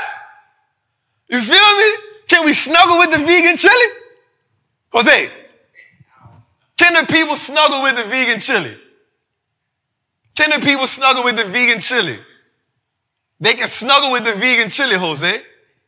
Vegan chili, snuggle, and you know what I'm saying? They can... Long as you ain't eating the vegan oxtails, we all right. You heard? All right, Ash, I see you, love. All right, so can we vegan chili and chill? You feel me? All right, so Netflix, man, but I'm not gonna lie. Like, here's what I believe, y'all, and I'm gonna keep it real. Again, I will be the first to say that I don't think that Netflix will get to that $700 price tag no time soon. But I will say somebody like Mark Zuckerberg, somebody like Reed Hastings, you can't count those guys out. You can't count, this guy put Blockbuster out of business, yo. Right? I don't think you can count them out, but what I will say is it takes some time. Like, think about this. If I'm in a fight, and you hit me with a good lick, boom. It may take me 2 rounds to recover because I'm reacting in real time. You know what I'm saying? It's easy for you to be on the sideline talking about he out of it. I ain't gonna lie, I'm like, yo, they're not gonna get back to 7. I don't see them getting back to the 700. But what I did say, you can't count Reed Hastings out. You know what I'm saying? Now, I don't think they'll get back to the 700. I don't think they'll get back to that 700. I think now the competition is too thick. There's too many options. The average consumer will have 3 channels. Will you be one? Now, here's the thing I don't know. People do not like ads. You hit the button. I get on, yeah, you hitting the button. So the $7.99 price is cool, but at what point do people say, I'm not paying $7.99 for these ads? Now, here's the thing. Here's the dope about it. After the $7.99, do you unsubscribe or do you upgrade? That's the challenge. Put it in the chat for me right quick. Do you unsubscribe for the $7.99 or do you upgrade? Put that in the chat for me. Talk to me. Do you unsubscribe? Do you get tired? Because you're going to get tired of the ads, right? You're going to get tired of the ads. So do you, somebody say, create a new email. Say, that's black people for you. That's the shit he talking about right there. That's the shit he talking about right there. Mug got 15 emails, yeah?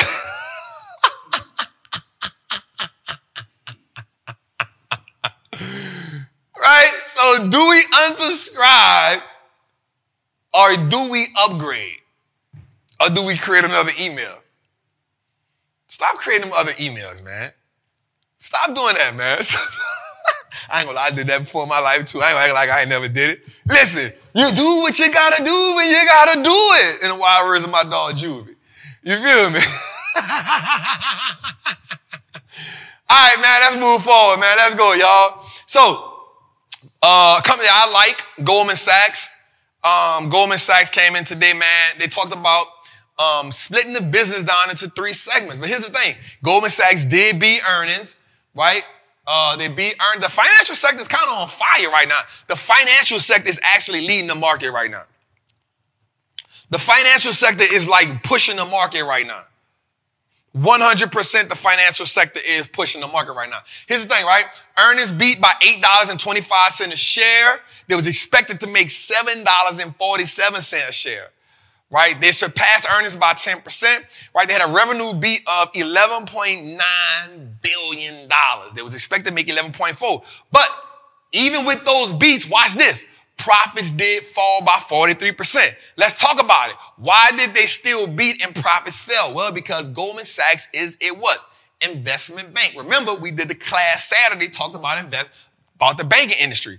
Understanding what is the bank's core product. For Goldman Sachs, it is investment banking, right? So investment banking is down. Investment banking is down. IPOs down. They down, right? But they will split the business up into three businesses. Global banking and markets, wealth and asset management, and watch this, platform solutions focused on fintech. Focused on fintech. Remember, they got the deal with Apple. They're going to come out with better fintech. That's why I'm talking to y'all about fintech. Like financial technology 100% is a thing, y'all. I'm going to stand on that, man. I'm going to stand. Right now, it ain't happening because of what's going on, but, man, financial technology... Man, watch. Just watch. All right, man. Let's go, man. Let's go, man. Let's go, man. Right? So let's talk about the CPI index because people hear about it and we don't really know what it is. So what I want to do is I want to break it down. Right? The CPI index is the consumer price index. Right? The index uses... Right? It tracks these eight. So they have about 200 subcategories. But these are the main eight sectors that it tracks, right? And it tracks inflation, cost of living in every country, right? So it's like a basket of goods and services. And the CPI index does is it tracks how the price changed in these eight over time, right? So the consumer price index, right? CPI, right? Is going to track how this portion of goods and services has changed in price over a certain amount of time, right? Over a certain amount of time, right? So we're talking about housing, clothing, transportation, education, goods and services, recreation, medical care, and food and beverages, right? The eight major groups of the consumer price index. Right, so in case you didn't know what that was, here it is. Let's look at the graphic right here. Right, so you can see, and it popped up on the screen. Right, shout out to my guys, man. Like we make sure we give y'all high quality, man. Like I don't care who it is, and I'm keeping it real. Nobody don't give you this quality. Nobody don't give you this kind of quality week in and week out, man. Hey, we gonna chop the tree one week at a time, man. I'm like lumberjack. We're going to chop the tree one at a time, man. Hey, do me a favor right quick, y'all. Like and subscribe, right? Let's get the likes up. Let's get the likes up. Let's get the likes up. Let's get the likes up. But also, man, each and every Thursday, this episode will be on all your streaming platforms each and every Thursday at 5 p.m. But check it out. You don't got to wait till Thursday because I know you ain't took the other clips that we done broke because we take every Thursday once we put the episode out. Friday, we give you a segment. Saturday, we give you a segment. Sunday, we give you a segment. Monday, we give you a segment. And then we let you rest on Tuesday because we're going to come give it to you live. So do me a favor, man. Everybody, man, tonight, go download. Go to Apple. Go to Google. Go to Spotify. Go download something and listen to it, man. You hear me? Do that for me, man. We breaking the brick down to all dimes, man. You know what I'm saying? We take 36 O's, we break that thing down, man. Not just the dime, but we give you $25 slabs. You feel me? We put on triple beam. You feel me? All right, I'll stop. All right, so let's go. But I want to talk about something, too, inside of that. I want to show you how everything increased over time. So let's go to this next one right quick. Boom. Let's show you how U.S. inflation has increased over time. So fuel and oil is up 58.1%. Utilities are up 33%. Gas is up 18%. Electricity is up 15%. Transportation is up 15%. Food is up 13%. Cars up 9%. Restaurant eating out up 8.5%. Used cars up 7.2%. Shelter is up 6%. Now, here's the dope part about it. Watch this. All of these things are necessities. All of these things are necessities. The average American, spends 70% of their check on shelter, food, and gas. Shelter, food, gas. But inside of shelter, we got to add utilities. So listen to this. Shelter's up 6%. So whatever you're paying for rent is up 6%. Whatever you're paying for rent, your rent prices are up 6%. Right? Food is up 13%. We can't, I don't care if you're vegan, not vegan, pescatarian, I don't care, pork, beef, I don't care if you're on a heavy red meat diet, I don't care if you're on a juice diet, vegetables is up too. Eating clean is already high, it's higher. You feel what I'm saying? When pork is up, you know we got a problem. When the pig is up, you know we got a problem. You hear me? You know we got a problem. You feel me? So, shelter is up. Food is up. Watch this. Gasoline is up. These are the big three. And then we talk about utilities. Up 33%. What's that about? Charger? It's up 33%. Right? So if these things are up, then we already know that when we're looking at your check now, more of your check just got eaten away. So here's the question I want to ask you. Here's the check I want to ask you. Buy pork bellies, Mortimer and Randolph, right? Trading places, right? Here's the thing. This is why the check is being eaten up. This is why, watch this, y'all. I'm going to keep it real. This is why you need to not only learn, your job is one thing. Your job is one thing. But you need to learn how to invest. And you need to have at least three skill sets. Like, if you got a job, you need to at least learn how to trade and invest in the market and at least have some type of business or something on the side. Right? You need to learn these three things. Because here's the thing, yo. Just looking at the price of everything right here, every month you're going to have more month left than money. Dior.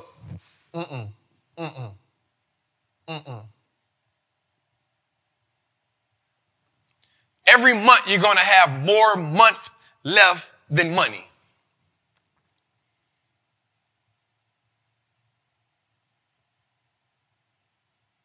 Every month you're going to have more month left than money. And we cannot look for the government to save us. We cannot look for the government to save us. There's no such thing as job security. So here's what I want y'all to do, y'all. I'm going to keep it real. Some of the subscriptions that you have, I need you to cut them. Some of the unnecessary things you're doing with your money, like, I need you to cut that. Like, right now, we are in such a serious time, y'all. We're in such a serious time. And I keep telling y'all over and over again, a recession doesn't affect the people at the top. It affects the people in the bottom and the middle class. Never have we been in a time where we have so many people that's giving out so much information.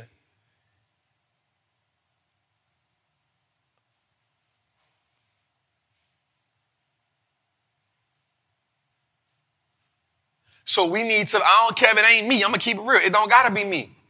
It don't got to be trapped.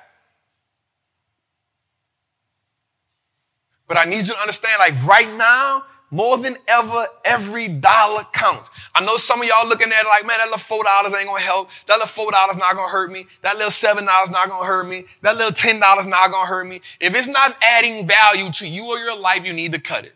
You watch too much TV anyway. You can get on YouTube and watch us for free.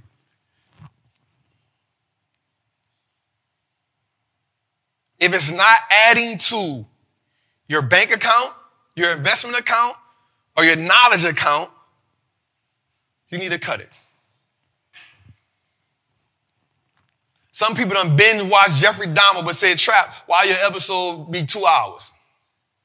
But you done binge watch Jeffrey Dahmer. You done watch 8 episodes in 3 days.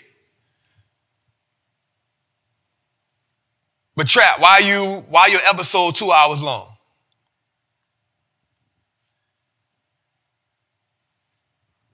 You done binge watch P-Valley. But you don't got time to sit down and read a book.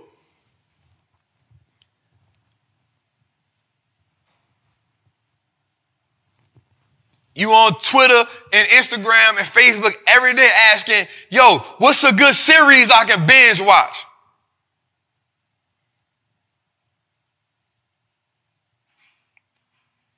What's a good series on Netflix, y'all? What's a good series? Then you go from Netflix to Amazon to Hulu to Disney to scrolling the TV.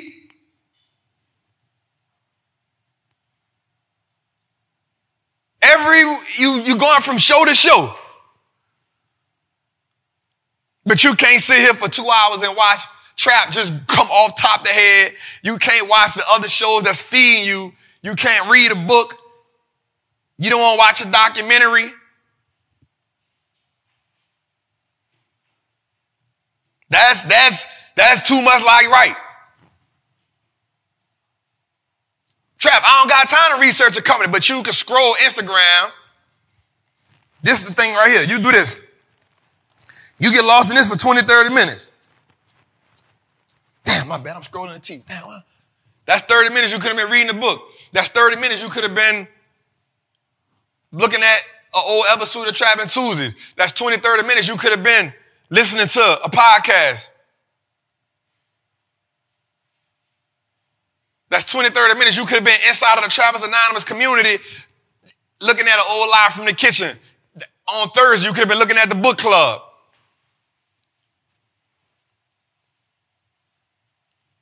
So it's not that you don't have the time. It's being able to say, what do you do with your time? When I unfollow everybody right now on my Instagram, you go to my Instagram, I follow TD Jakes, a woman that talks about parenting, and about 9 fitness people and 2 juicing people. You know why? Because that's where I'm at in my life. So when I get on Instagram, I want to hear TD Jakes talk to me about what TD Jakes got to talk to me about. I want to see the man talk to me about juicing so I can get myself all the way right, how I need to get right. And I want to see different exercises from the workout people. I don't even got to scroll that long. I don't even got to go in there.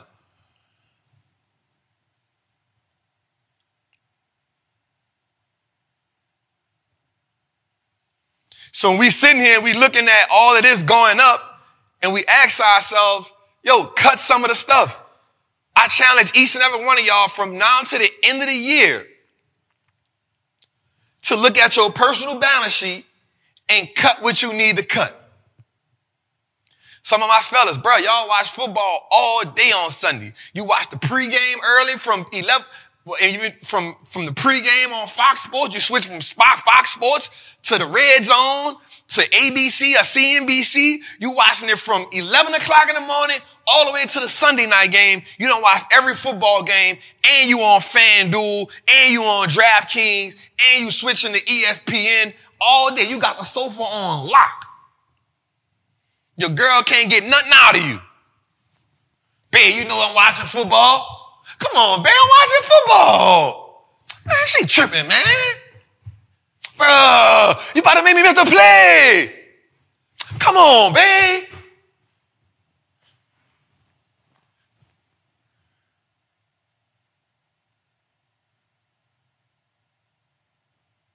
All day.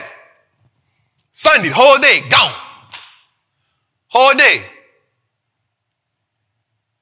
Whole day Sunday. Wife can't ask you nothing. Girl can't ask you nothing. And I'm not saying don't watch none. I'm saying, bro, watch one game. Cool. You don't watch every game. You don't watch the morning game, the middle game, and the night game. Then you don't watch the recap at night of all the games. You don't watch all the highlights. You don't watch all the talk shows. You don't watch everything. You don't watch it in the morning. They told you what they were looking for. You don't watch it all the evening games. You don't watch the night game. And you don't watch the last segment for the last hour where they recap the night games. And you did the same thing Saturday for college football.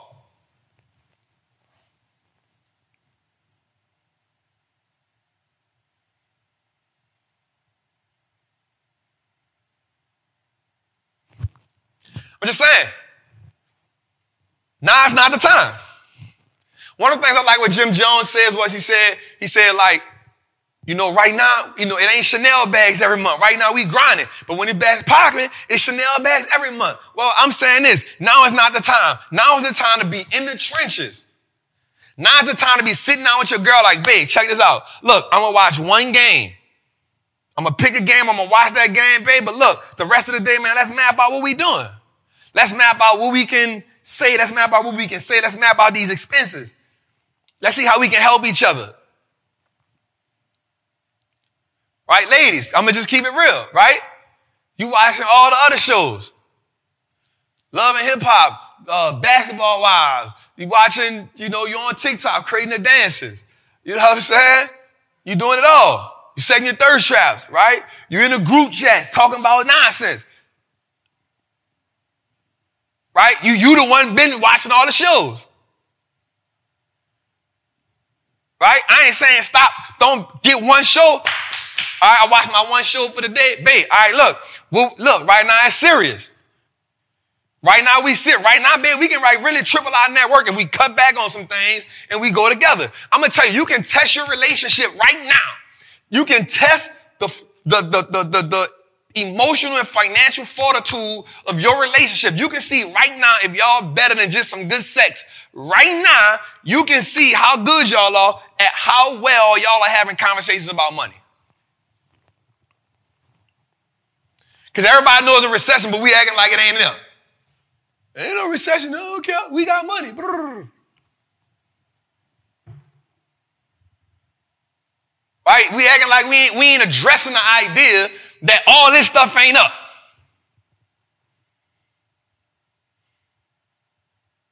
We ain't addressing the idea that fuel is up 58%, utilities up 33%, gas up 18%, electricity up 15%, transportation's up 14%, food up 13%, cars up 9%, restaurants up. All you Ruth Chris Steakhouse people, I eat at fine restaurants, they're up 9%, used cars up at 7%, and shelter is up. So if all these things up and we ain't having this conversation more than we doing now, that's an issue within the relationship.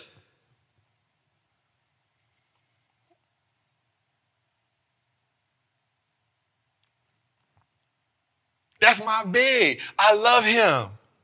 I love her. That's my girl. But we ain't talking about money. Man, you is a liability to me. If we understand the magnitude of the time we in right now and we ain't having this conversation, you a liability to me. If you ain't had the conversation with me, or if I ain't had the conversation to you, we ain't addressed this in the last 8 months, all we keep saying is, man, that shit high. You a liability to me, I'm a liability to you, we need to go our separate ways. Because somebody need to take what's going on in this world serious. And evidently, I ain't taking it serious enough for you, and you ain't taking it serious enough for me. All we doing is keeping each other down, and not every day we complain about shit being too high. But ain't none of us making the adjustments need to be made to make sure we can win.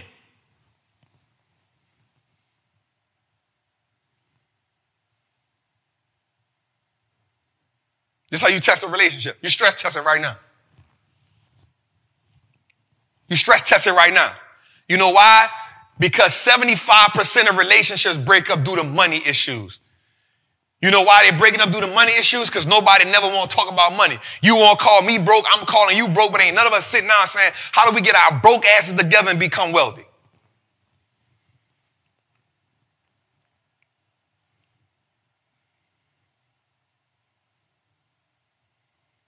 How do we do it? How do we fix it?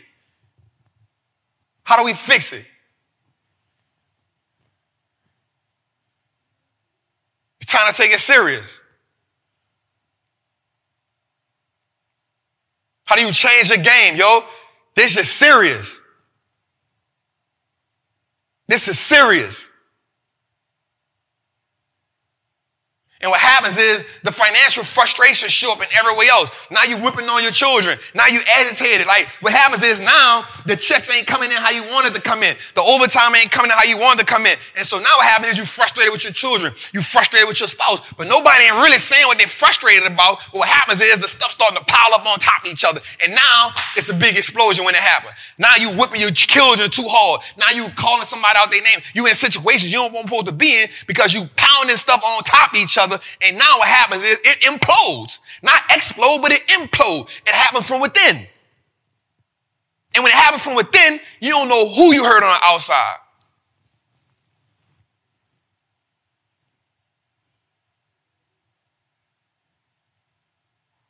I ain't going to pound on it too much more. All right, so let's talk about the SPR. One thing I want to talk about that, so we're talking about fuel, right? It's the Strategic Petroleum Reserves. Right? The Strategic Petroleum Reserve. So America has about, I think they have the largest reserves on the side. I think they have somewhere about 85 billion gallons of oil on the side. Somebody go, not billion, I'm sorry, million. I'm sorry, not billion, million. Go look at that. It's the SPR index. So one of the things that Joe Biden wants to do right now, he did it before. He wants to put out, I want to say 1 million barrels of oil a day. So he did it last time and knocked off 25% off your gas. Go look up the SPR, right? Strategic Petroleum Reserves, right? Strategic Petroleum Reserves. Go look that up. You're going to see it. And so what happens is these are for like emergency times, right? I want to say America has the largest reserve. Now, here's the thing, though, what people don't know. When Joe Biden went to, I remember when Joe Biden went to Saudi Arabia a couple months ago. So the four biggest people with oil is Saudi Arabia, not in this order, Saudi Arabia, Iran, Canada, and Russia. Saudi Arabia, Iran, Canada, and Russia. So we know we can't rock with Russia with that. So what happened is 75%, thank you for that. So what happened was Joe Biden went to Saudi Arabia like, look, bro, look, we got to fill our reserves back up because the reserves are the lowest that they've ever been in years. The lowest that they've ever been in years. Now, watch this. I'm about to give y'all some game. Now, watch this. Watch this. Joe Biden went over there. He talked to him about filling the reserves up. They left. And then what happened? Had the OPEC meeting. Saudi Arabia says what? Man, we about to cut 100 barrels of oil. We ain't giving you nothing.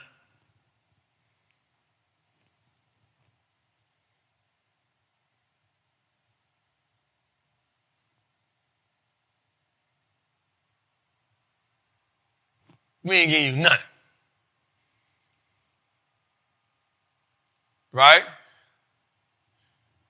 Force the fist bump, boom, let's go, what's up? Then he double back said, yo, we cutting it. That was like, whoa. That's what he went over there for. That's what he went over there for. He went over there and said, hey, yo, check this out. All reserves are on low. Look, help us out. Let's help us, help me fill this up right quick. We ain't got no beef. Y'all ain't got no beef. Let's help this out. Let's do this. He like, all right, cool. We know it's all love. Like the Saudis play ball. They play ball. Nah, man, we ain't doing it. Venezuela too, but they're not in the top four. Venezuela is definitely not top four. Right? But Venezuela too. And so now what happens is Joe now has to, since the Cold War, 100%. So Joe now has to release some more of our oil reserves. So now it may take a little bit off of the gas because he wants to ease tension. But here's the thing, y'all. That now puts us in another. So what happens is we're in a situation where we're robbing Peter to pay Paul.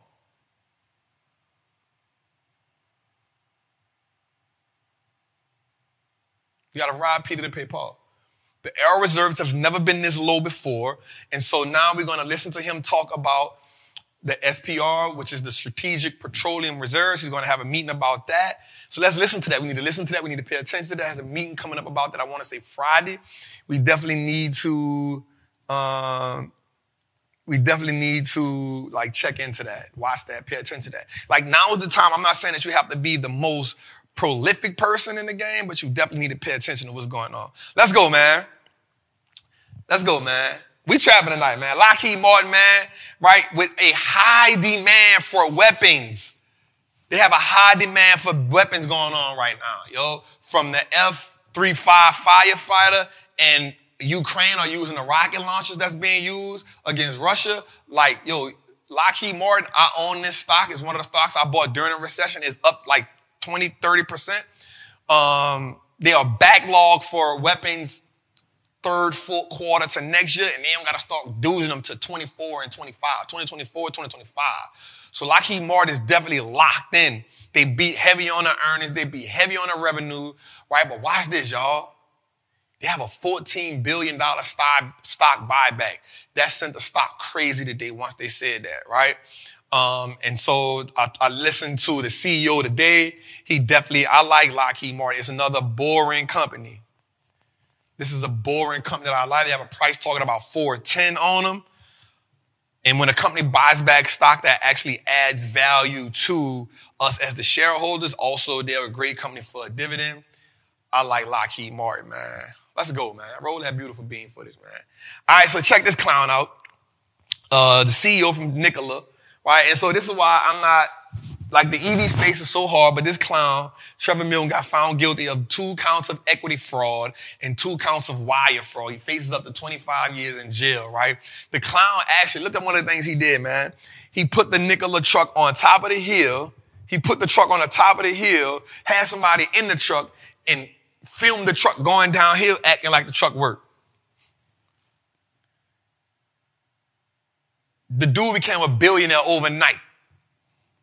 Stock got up to $92. Everybody up here talking about, Nikola, the next Tesla. They're the next Tesla. No, they're not. So we got to be calm. But he did something. Yo, check this out.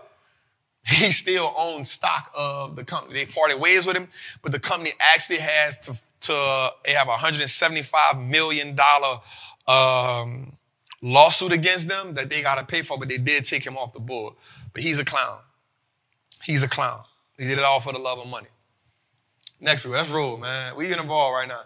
All right, listen, man. Rolls-Royce announces the first electric vehicle of their brand. They're trying to go fully electric by 2030. The car gets 230 miles if it's fully charged. It has 577 horsepower. It can go from 0 to 60 in 4.4 seconds. It has a price tag of $400K. Yay! Come on, Rolls-Royce. Golly. They did it with the coupe, so it's the coupe. Actually, it has LED lights in the front of it, man. It is an amazing vehicle.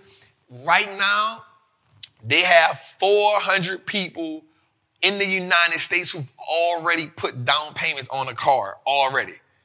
400 people have already put down payments on a car already. The man said the backlog is filling up fast for them. I think they want to produce about 10,000 of these, if I'm not mistaken. They want to produce about 10,000 of these. So I'm not mad at it, man. It's an amazing car. You know, Rolls-Royce is a dominant brand. So it's actually going to be the most expensive car, the most expensive EV out right now. Is going to be the most expensive EV out right now in the market. It's supposed to come out next year with Rolls-Royces being on backlog with supply chain issues.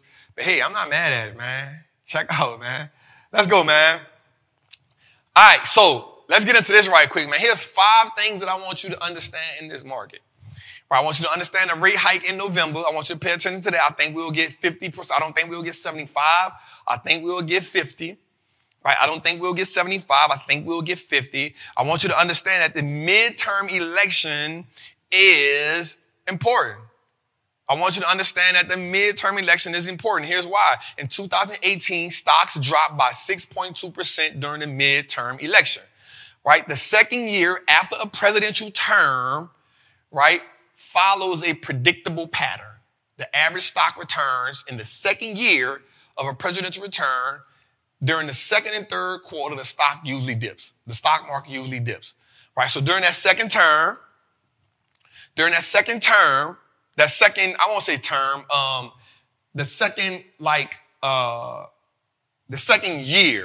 of the presidential term. So this is his second year. So usually that second year, the market usually has a decline and then a dip in it. And usually that second, third quarter, that second year are the most harshest quarters, followed by a rebound the first quarter of the next year. That's just history, right? That's 68% of the time. The stock market usually sells off during midterm elections, right? Historically, it sells off during midterm elections. And then, you know, after that, it bounced back. So only thing I'm saying right here is we're looking at the midterm election is important. Just historically, I like to follow the data. I like to see what the data does. Data isn't always 100%, right? Data is usually somewhere between 68 and 80% correct, right? Always have wiggle room, but I always like to follow the data, and so I can educate myself on what's going on. And my goal is to educate you each and every Trappin Tuesday. Another thing we got to look for is quadruple winching, right? Which happens 4 times a year, right? We're looking for the next winching December the 16th. Right, so quadruple winching happens on 4 different types of contracts. Right, it happens on stock index futures, it happens on stock index options, it happens on stock options and single stock futures. The 4 different times: stock index futures, stock index options, and stock options futures. I'm sorry, single stock future. This is the date which options contracts expire simultaneously, right, all at once, and it can cause extreme volatility in the market, right? So we definitely want to pay attention to that on December the 16th, quad winching. If you ever took my options masterclass, you know we love quad winching because 5 to 10 days after quad winching, as my girl Khadija said, this is where the magic happens at. Right? The next one is macroeconomics. We definitely need to pay attention to that, to what's going on in the economy.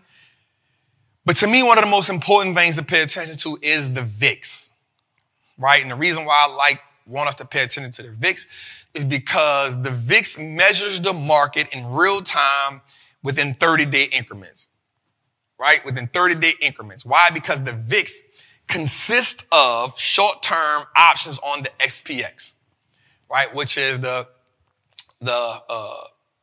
S&P, right? So the VIX has short-term options contracts on the SPX. Now, what you need to understand about the VIX is this. When stocks fall, the VIX goes up. When stocks fall, the VIX goes up. When stocks go up, the VIX goes down, because the VIX is measuring volatility, how quick stocks are. I want y'all to take y'all time and listen to me right here, because there's going to be some game I'm about to give y'all. Right? This is some real game I'm about to give y'all. I'm going to say this again. Jose, make sure this is a clip. Right? So we pay attention to the VIX because the VIX measures the market in real time in 30-day increments. Right? Remember I told you the market is a forward-looking mechanism. Right? So it consists of short-term options in the SPX. Right? So when stocks fall, the VIX goes up. When the stocks go up, the VIX goes down. Now watch this. The VIX above 30 suggests that we are in high volatility, right? The VIX above 40 represents we're in a sharp recession. Now watch this. There's a thing called the rule of 16, right? There's a thing called the rule of 16. If you divide the daily VIX by 16, this is the suggested movement in the market, right? That is going to happen next, right? Now, think about this.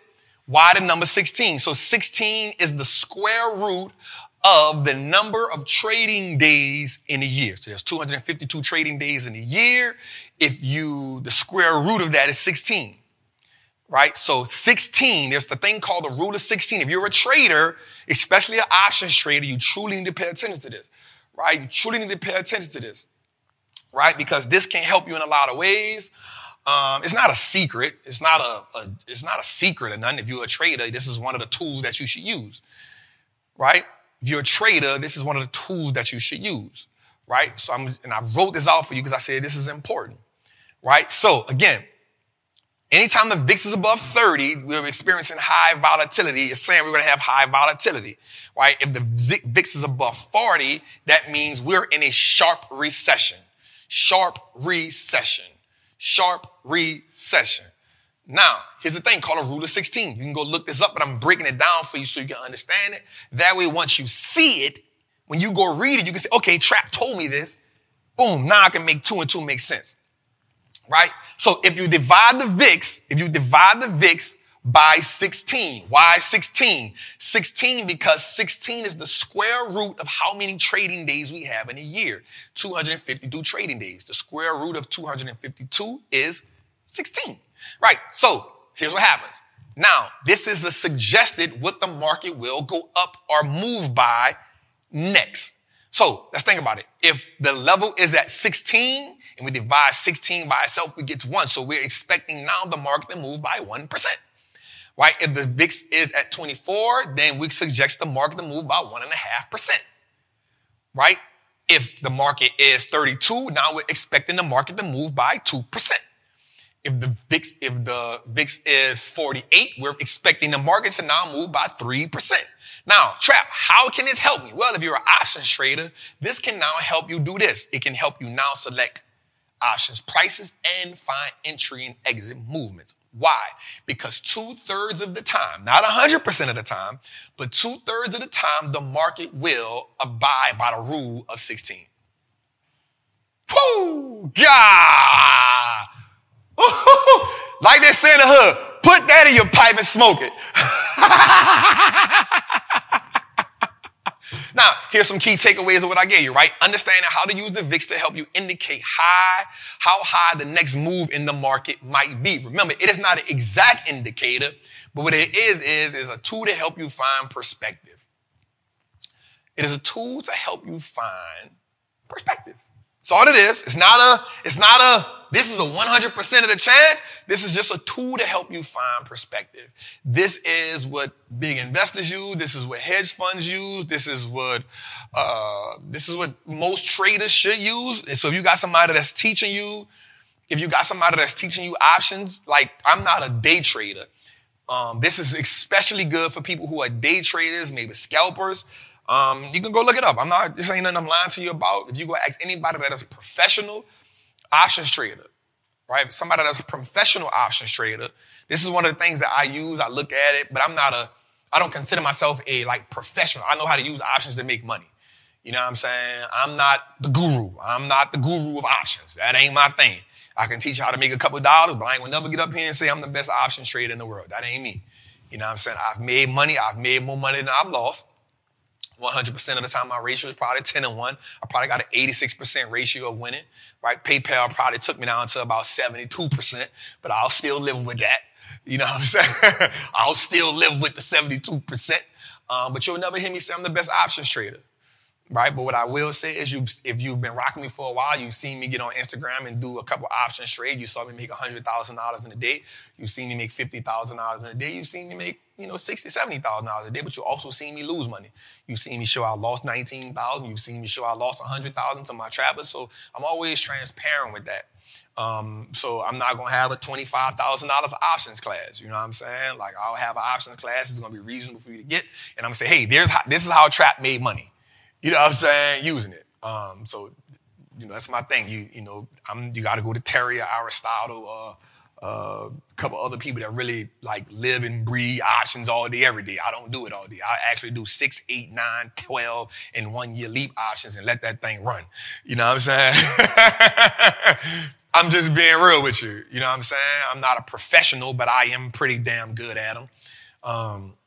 Again, so here's what you learn from the rule of 16, right? You understand how to use the VIX to help you indicate what the next move may be in the market. Next, the rule of 16 helps you with option selecting strike prices, right? And it also helps you look for entry and exits. Why? Because, again, if you're using the rule of 16 and you measure it with the daily VIX, then if you say, if you cut it, and once you use it, say, hey, the market may move 1%. Two-thirds of the time, 68.9% of the time, the rule of 16 is correct, right? It says, hey, you know, we're looking for a 1.5% swing. You know what I'm saying? So this actually can work for you a lot. So if you like that, love it, want to give y'all some game. It's not a, it's just, it's only one of the tools you have in your chart, right? So I hope, you know, if I'm an options trader, you like, damn, Trap, that's that sauce. If you're not an options trader, don't worry about it. You can just use it from time to time, look at it. You know what I'm saying? So this is just some game I wanted to give y'all to me. Right? So, today, get them goddamn dating people out my chat. You know what I mean? Right, so let's go to our next segment, man. Learn the Lingo. So Learn the Lingo is brought to you by none other than Trappers Anonymous, man. This segment is brought to you by Trappers Anonymous. Trappers Anonymous is an amazing community. Our goal is to not only just teach you how to invest in the market, our goal is to teach you how to make confident investments in the market. It's to teach you how to play the market, but also how to help you heal financial trauma. We do book clubs. We do live from the kitchens on Sundays where we break down stocks as a group, as a team. We do so much every day. I do what's called Ticker Symbol Tuesday. One of my lieutenants does Wild Out Wednesdays. We do ETF Thursday. It's just a plethora. Look at that word, y'all. Plethora of information. But not just that, we go live in the group all the time. We talk and we vibe and we chilling. We talk about so many things outside of stocks. So definitely, man, come join Trappers Anonymous. It's an amazing group. It is $47 a month. It you get 8 weeks free when you get it for the year. So definitely would love for y'all to do that. Y'all know the saying, welcome home. Welcome home. Somebody said they joined last week. I see you said. He said, I joined last week, man. I'm loving it. You know, it's not a game. The $47 is major. All right, so this week it is Learning Lingo is moving averages, man, right? And just simply, it's a key form of technical analysis to calculate the different prices that a stock has moved over time, right? So I like to use the 200-day moving average, like anything under 200-day moving average, I would like to call it a sell, right? You have the 120-day that I like to use. Some people use the 100, and then there's the 50-day. Right, so moving average is good. We can get into the SMAs, we can get into EMAs, but moving average is a stock indicator commonly used in technical analysis, used to help soothe pricing data. But just to make it simple, it is what price movements a stock have been at over a certain amount of time. You put your time duration in there, and it's definitely good, man. Shout out to my people, man, at City 2. If you're in Trappers Anonymous, man, put it in the chat, man. If you're in Trappers Anonymous, put it in the chat, man. All right, man, so I got something good, man. We got something real good. How y'all feeling? How we feeling? He said, I'm watching my football, bro. It's all good, fam. I wasn't stepping on those toes. I was just in my rant. Y'all know how that go. All right, how y'all feeling, man? If you feeling good about tonight, man, thank y'all for being here. You could have been so many places, but you decided to chill here. You decided to rock with me. You decided to rock with the Trap. You decided to come home. So for that, I'm going to say thank you. Come sit at the table with us, man. It's all love, right? So also with Trappers and I, man, we are setting up chapters, man. I'm following like a Black Panther mode. Right, and then next year I'm gonna make sure I go to every chapter and visit my group. We got the Carolina Trappers; they be pounding out with Lieutenant Casey. We got the Atlanta Trappers, we got the New Orleans Trappers, we got the Texas Trappers, we got the Cali Trappers, we got the New York Trappers, we got the DC Trappers, and we got the Balanced Trappers, man. So shout out to the Trappers who set up their communities. That comes with a lieutenant and it comes with a secretary, man. So shout out to the Trappers, man. We building. We gonna take over the world for sure. So, man, let's get into this segment we like to call Certified Trapper of the Week. So this Certified Trapper Week is amazing, right? I like to find these gems, right? So it is Mary Ellen Pleasant. Whew. Yo, why shouldn't I talk to y'all about her? Right? 19th century entrepreneur, financer, real estate mogul, and abolitionist. She was arguably the first self-made millionaire in African-American heritage, preceding Madam C.J. Walker by decades. Check it out. So she was married to a guy who was pretty wealthy. Right? But she identified herself as a capitalist by profession. In 1890, her aim was to earn as much money as she could to help people escape slavery, to help people eat, to help people get transportation, to help people with housing to survive. She worked on the Underground Railroad and expanded it out west to California during the Gold Rush. She portrayed herself as a housekeeper and a cook after she was already wealthy so that she could understand how the wealthy people made investments, so she can hear conversations, and so she can connect with wealthy citizens. So one of the things that we know that all wealthy people love to do is talk about how they made their money. And because she played herself as a slave, she played herself as a cook, she played herself as a housewife, what she would do is she would earn her money and she would invest her money. Now, she had a close friend by the name of Thomas Bell, who was a banker. He was a wealthy and he was a capitalist. And he taught her how to invest her money. He taught her how to keep her riches a secret, right? How to keep her riches a secret. Mary Ellen Pleasant made a name for herself, and she made her fortune during the Gold Rush in San Francisco. Shout to you, Queen. Mary Ellen Pleasant. Certified Trapper Weed Man. Let's give her a round of applause. Because not only was she getting money, but she kept it low-key. Great job, man. Great job. Great job. Great job. All right, man. How we feeling? So this is my favorite. This is my favorite segment of the show, man. My favorite segment of the show is...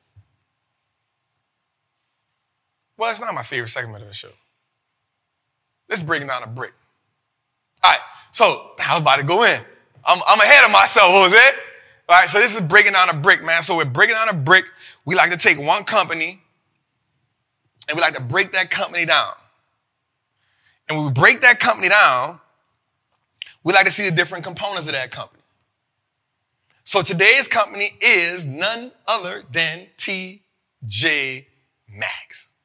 Now, why did I use TJ Maxx? Because TJ Maxx is a company that I like going into the fourth quarter and the first quarter.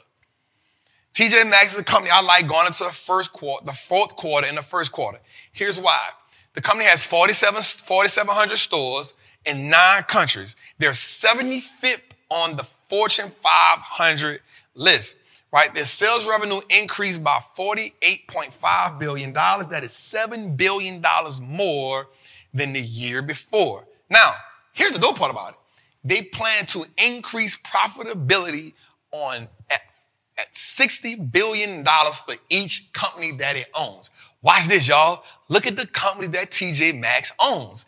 TJ Maxx, Marshalls, Home Goods, Sierra, Winners, Home Goods, Home Sense, and TK Maxx.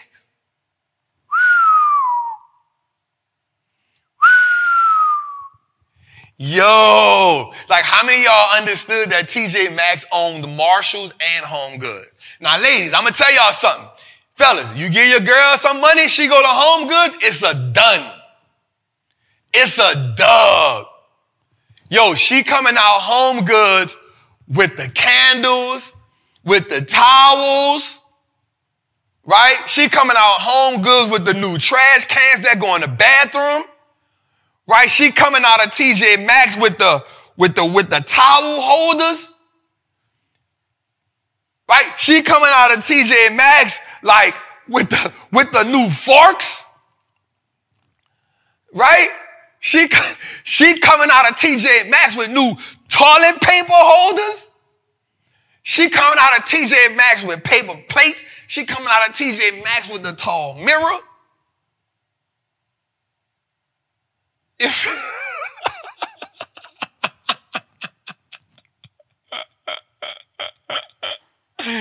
She coming out of TJ Maxx with the new rugs for the bathroom. She coming out of TJ Maxx and, man, look at the new pillows, man. Bro, don't listen. This is the one time I'm going to tell you, let her go to TJ Maxx on a Sunday. Go and watch your football, bro. Fair exchange ain't no robbery. Yeah.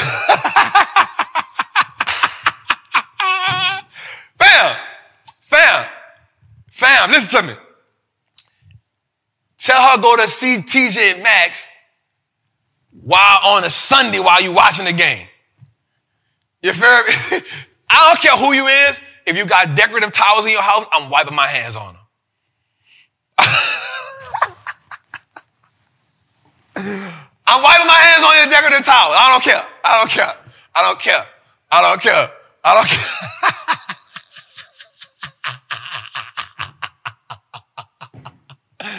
Bam! I don't care. I don't care. If you got the decorative towels in there, I'm wiping my hands on them. I don't care. I don't care. I'm glad.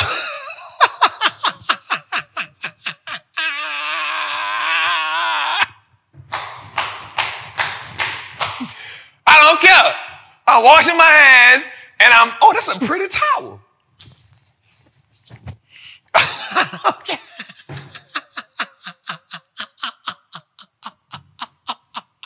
I don't care. I don't care. Chap, I didn't do that. I didn't do that. I didn't do that.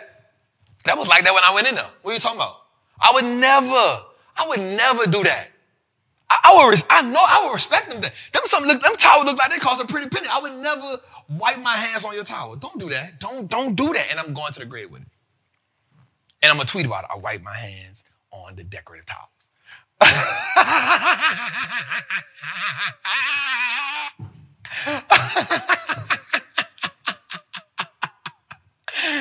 Ain't neither. I ain't never do it. I promise. Ain't neither. I ain't never. Ain't glow. Ain't neither. I promise. I'm just talking. I ain't never bite my hands on y'all decorative towels. I promise. Ain't eat up. Ain't glow. I ain't never wipe my hands on the decorative towels on the left-hand side. But I ain't never did it. I ain't never did it.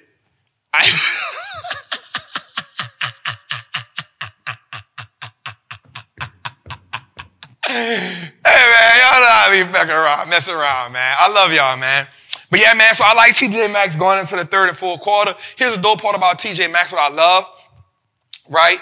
A lot of companies will have over inventory. Fellas, I'm going to tell you a cheat code right quick. If you don't know, somebody give you a cheat code.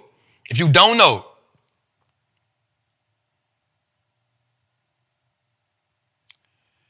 if you like wearing polo tank tops and polo boxes,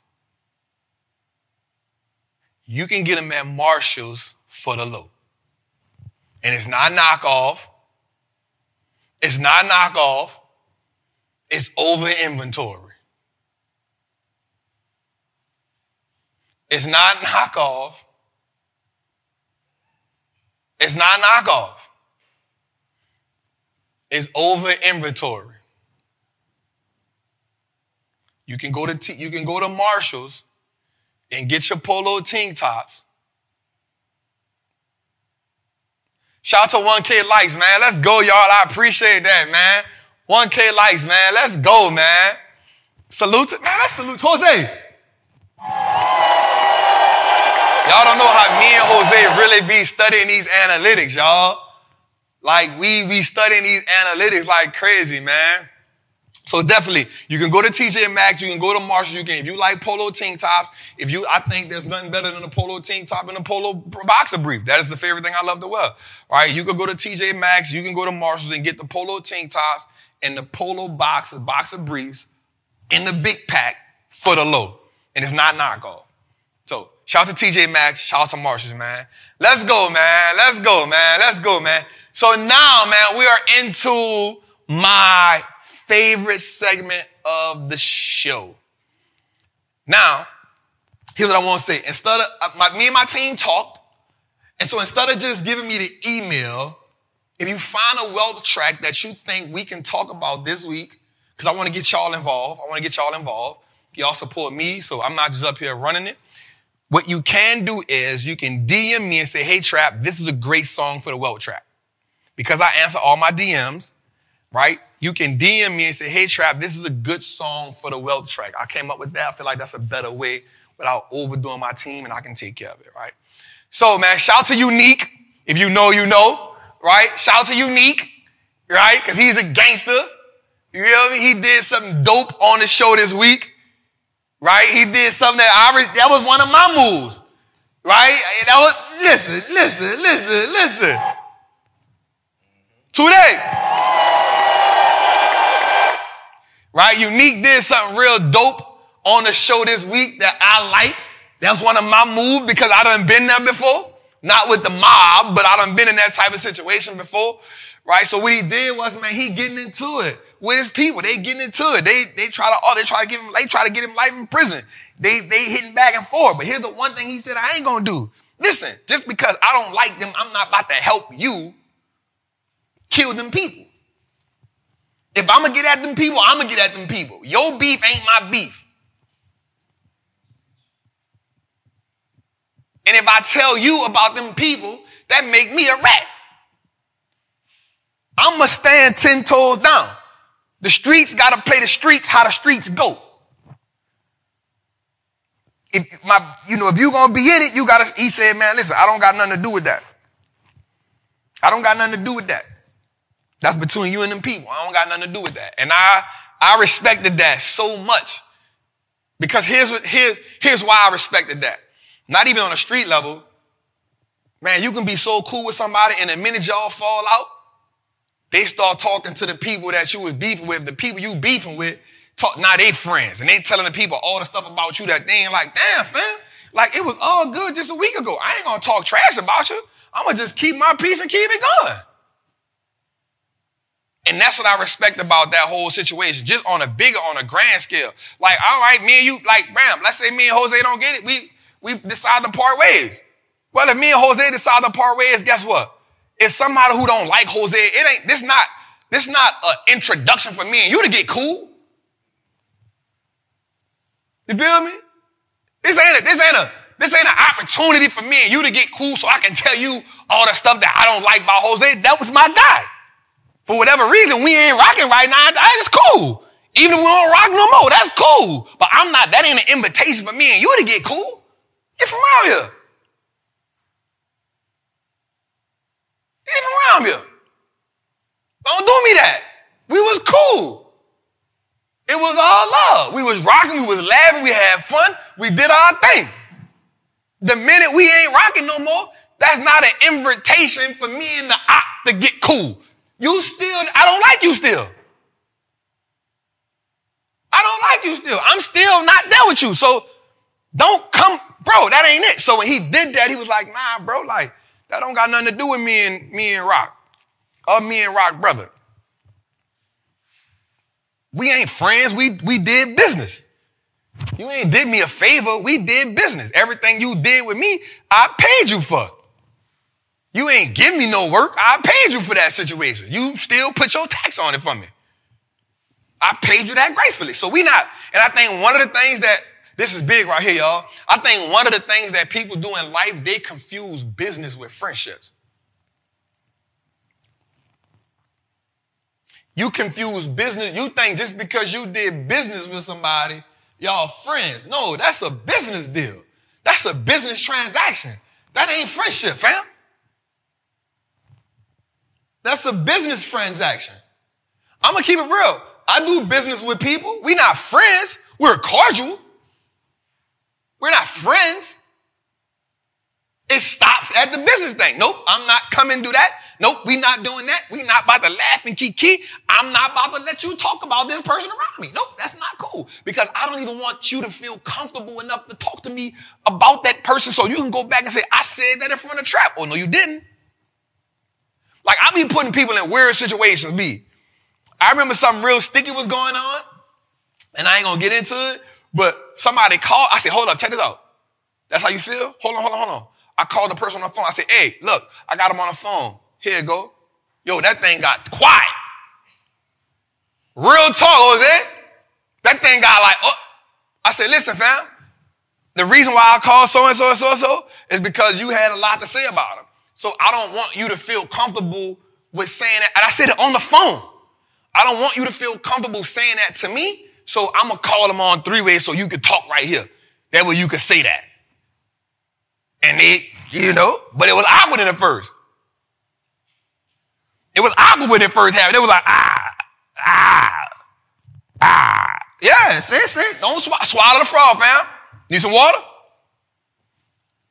Right? Because, like, I come from a certain code, and I'm not trying to be up here like I'm super thug or nothing like that, but I come from a certain code where if me and a person is cool, right, I don't want another person to feel like you can't come talk to me about Jose. No. Because I don't want Mad Day to come and you say, well, I said that and Trap was right there. Now Jose looking at me all crazy. Like, damn, bro. I know we ain't eye to eye right now, but you let dude talk to me? Like, what kind of game? I thought you was a real one, Trap. Swallow the frog, bro. Say that stuff. So I think one of the things you gotta stop doing with people is you gotta stop mixing business with friendship. Just because we do business together, we made money together, we impacted together, it don't mean we brothers. It don't mean we friends. We had a business deal. I respect you because I lead with respect. I want the respect back. I'm not going to never lead with disrespect. I'm a lead with respect so you can give me respect so we can have a respectful transaction. I always tell my trappers the one thing. I want you to be proud that you rock with me. I never want you to have to justify why you rock with me. I always want my trappers to be proud, so I do everything with integrity. I do everything with respect. You're not going to talk about me behind this person's back, and whatever I say here, I can say here. Yo, I said this what I said, bro. That way you ain't go, nah, I'm built like that. Not saying I'm a tough guy, a rough guy, but I believe in doing things with integrity, and I believe in doing things with respect. And the one thing I will not do is argue with a woman. I'm going to just keep it real. I'm not arguing with no woman. We not about to be arguing back and forth. You won. I'm going to say what I got to say. You're going to say what you got to say. And then I'm going to just be quiet after that. You made your point. I made my point. It's time for us to be quiet. We don't need to keep going back and forth. We don't need to keep digging deep because now you're trying to hurt me. And now I feel like I got to try to say something to hurt you. We not about to do that. Say what you got to say. I'm going to say what I got to say. And then we can just be quiet for a day or two. That's cool. We can have a cooling off period. That's all right. We can have a cooling off period. As a grown man, I don't think no grown man should find himself arguing with no woman. Bro, we can't win that one. That's not a characteristic you should have. This is not sports. And if I see two women arguing about something, I'm not about to get in the middle of that. I'm afraid, hey, can y'all, okay, chill, we got to do this. Bet, I'm gone. I'm going to try to stop it. Hey, this ain't what we got to do right here, man. Tootie coming, y'all. He said we got time. All right. Right, Tootie said, time, Trap, Tootie doing this. All right, listen. No man should argue with a woman, and no man should get in the middle of an argument with women. Ladies, if your man argue with you, don't go tell him, ain't no real man gonna argue with me. Don't say that. All right, but that ain't good.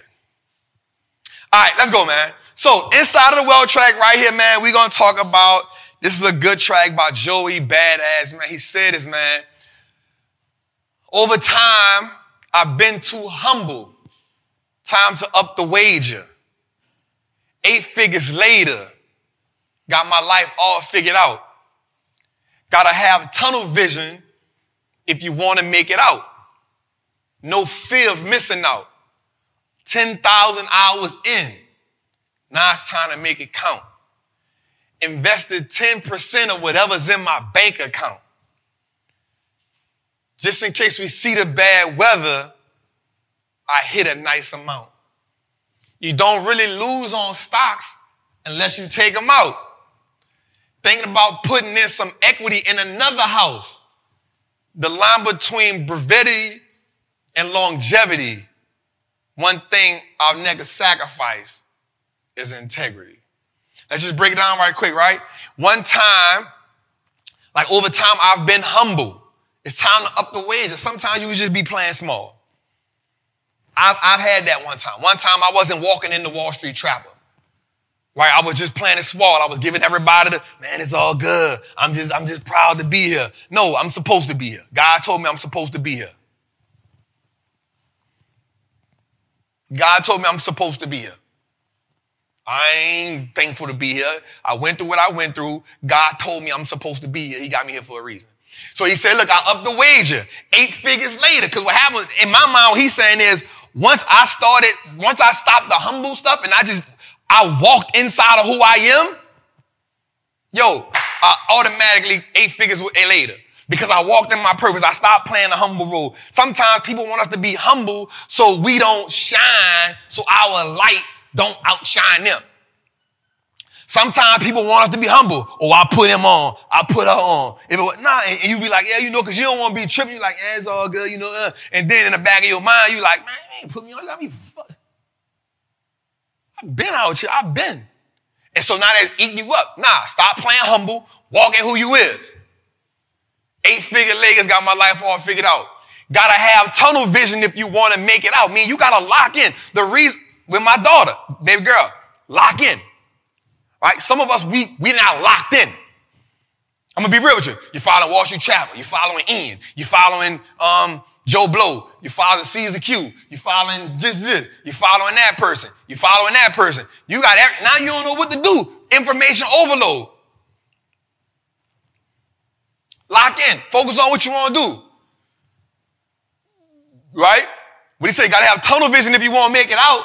Watch this. Watch this. Watch this. No fear on missing out. 10,000 hours in. Now it's time to make it count. Let's break that down.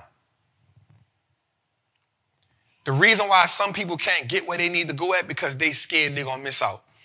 You're scared you're going to miss out on a club. You're scared you're going to miss out on a party.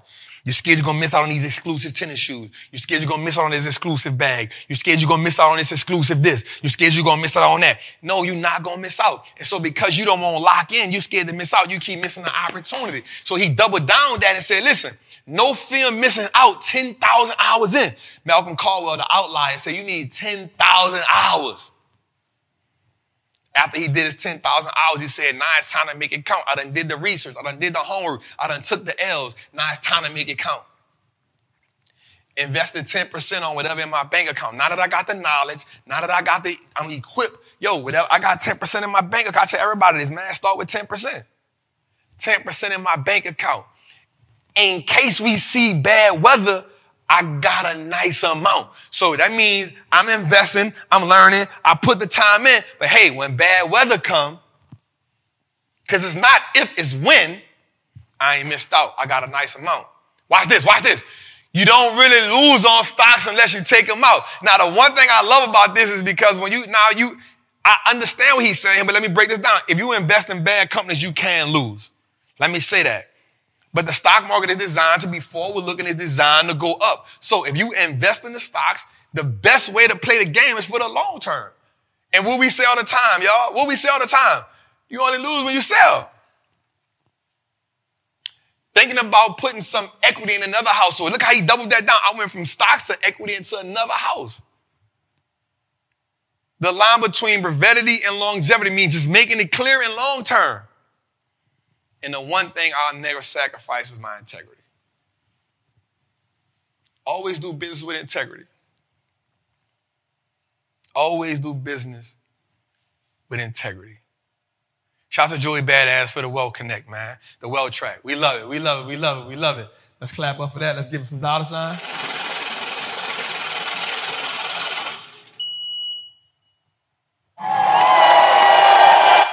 And let's clap it up. So this is why I want to just chop it over with y'all right quick before we go, man. Thank you, thank you, thank you. I appreciate y'all. But let's just say this, man. True wealth is about freedom, information, and cash flow. What is your plan to achieve it? What is your mission after you've achieved it? What are your financial values? Your values give you clarity. So here's my question. Watch this. Do you trust your money? Do you trust your financial competence? Do you trust your monetary communication? Do you have the financial fortitude to achieve long-term wealth? as you go through different recessions and as you go through different bear markets, you have to learn to trust yourself. When I ask you, do you trust your money? I mean, can you have money right here and do you trust that you do the right thing with it?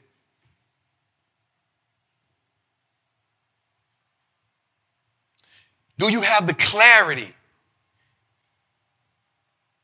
Do you have the clarity? The only way you can gain the clarity is you understand the values. So I ask you, what are the values that you have? What are the values that you have that give you clarity on where you're trying to go? The reason why you don't have clarity is because you don't know what it is that you stand on. The reason why you don't have clarity is because you don't know what it is that makes you who you are. Do you trust your monetary communication? Meaning, do you trust the conversations you have with your money? Do you see something you buy? Do you just buy it right then and there? Or do you let it go? Can you say, I have monetary communication? I know how to negotiate deals. I learned how to make great investments. I know how to be disciplined with myself when it comes to money. And what is your financial fortitude? Put in a tough situation, would you sell your stocks because the market is tough? People often make bad decisions in times of uncertainty. Who are you? What are you? What is your investment identity? I ask you that question because on the journey to building wealth, there's so many obstacles and there's so many hurdles. I ask you because as my Aunt Nita passes, I sit back and I ask myself now, where do I want the family to go? As I watched my Uncle Walter navigate us through these tough times, I was already willing to step up. I was already willing to say, Unc, what do I need to do to help? How can we navigate? What can I do, Unc? But I understood that it's not my time yet. It's my uncle time. But there will become a time when it's my time. And when it's my time, where will I take the family under my tutelage?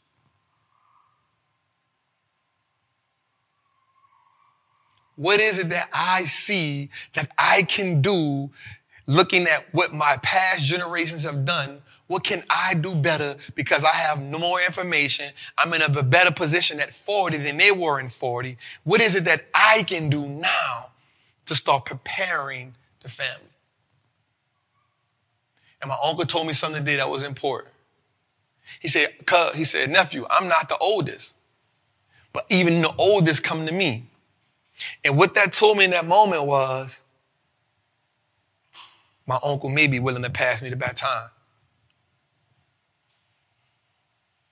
My uncle may be willing to say, Neff, you up the bat. But I'm right here with you. I'm on a journey with you if you need me. I'll help you get through the situations. I'll help you communicate. I'll be a trusted advisor if needed. He said, Neff, I'm 60. You 40. I'm pushing 60. You 40. You prime. So I ask you, what do you do when that generation that was there is gone and you now have to pioneer? You now have to trailblaze. You are now responsible for being the CEO of your last name. We say that oftentimes, and I'm not going to allow my Aunt Nita pass. That was the first thing I thought about. I said, damn, I'm up. Because even though I know that I thought I had another 10 years in her. But even though I know at one day God spare me life, I'll be the 70-year-old. And what will I have taught the generations that came behind me? What will I have taught my daughter? What have I taught my daughter's kids? What have I taught my cousins around me? What if I have taught them that I know when I go, my family is in the right position? My Aunt Nita left a lot in all of us. Her spirit was warm and her spirit was welcoming. But we're in a generation now with so much information, so much knowledge, and so much access. What do you do? What is your role? Are you the captain? Are you the soldier? Are you the pawn? Are you the lieutenant? What are you? What is your role in changing the dynamics of your family? Because when you go look at the Rothschilds and you go look at the Rockefellers and you go look at the Waltons and you go look at the Kochs and you go look at all of these families, the one thing I do know is they always leave somebody in charge that is capable. So the family lives on. Queen Elizabeth. They always leave somebody in charge who is capable. And so my question to you before I go tonight is, are you capable? It's your boy, the Wall Street Trapper. Next week, I'll see y'all. Same time, same place, same trap. Ain't neither. We still trapping, baby. I love you. I appreciate you. And I know you are always with us. Good night, y'all.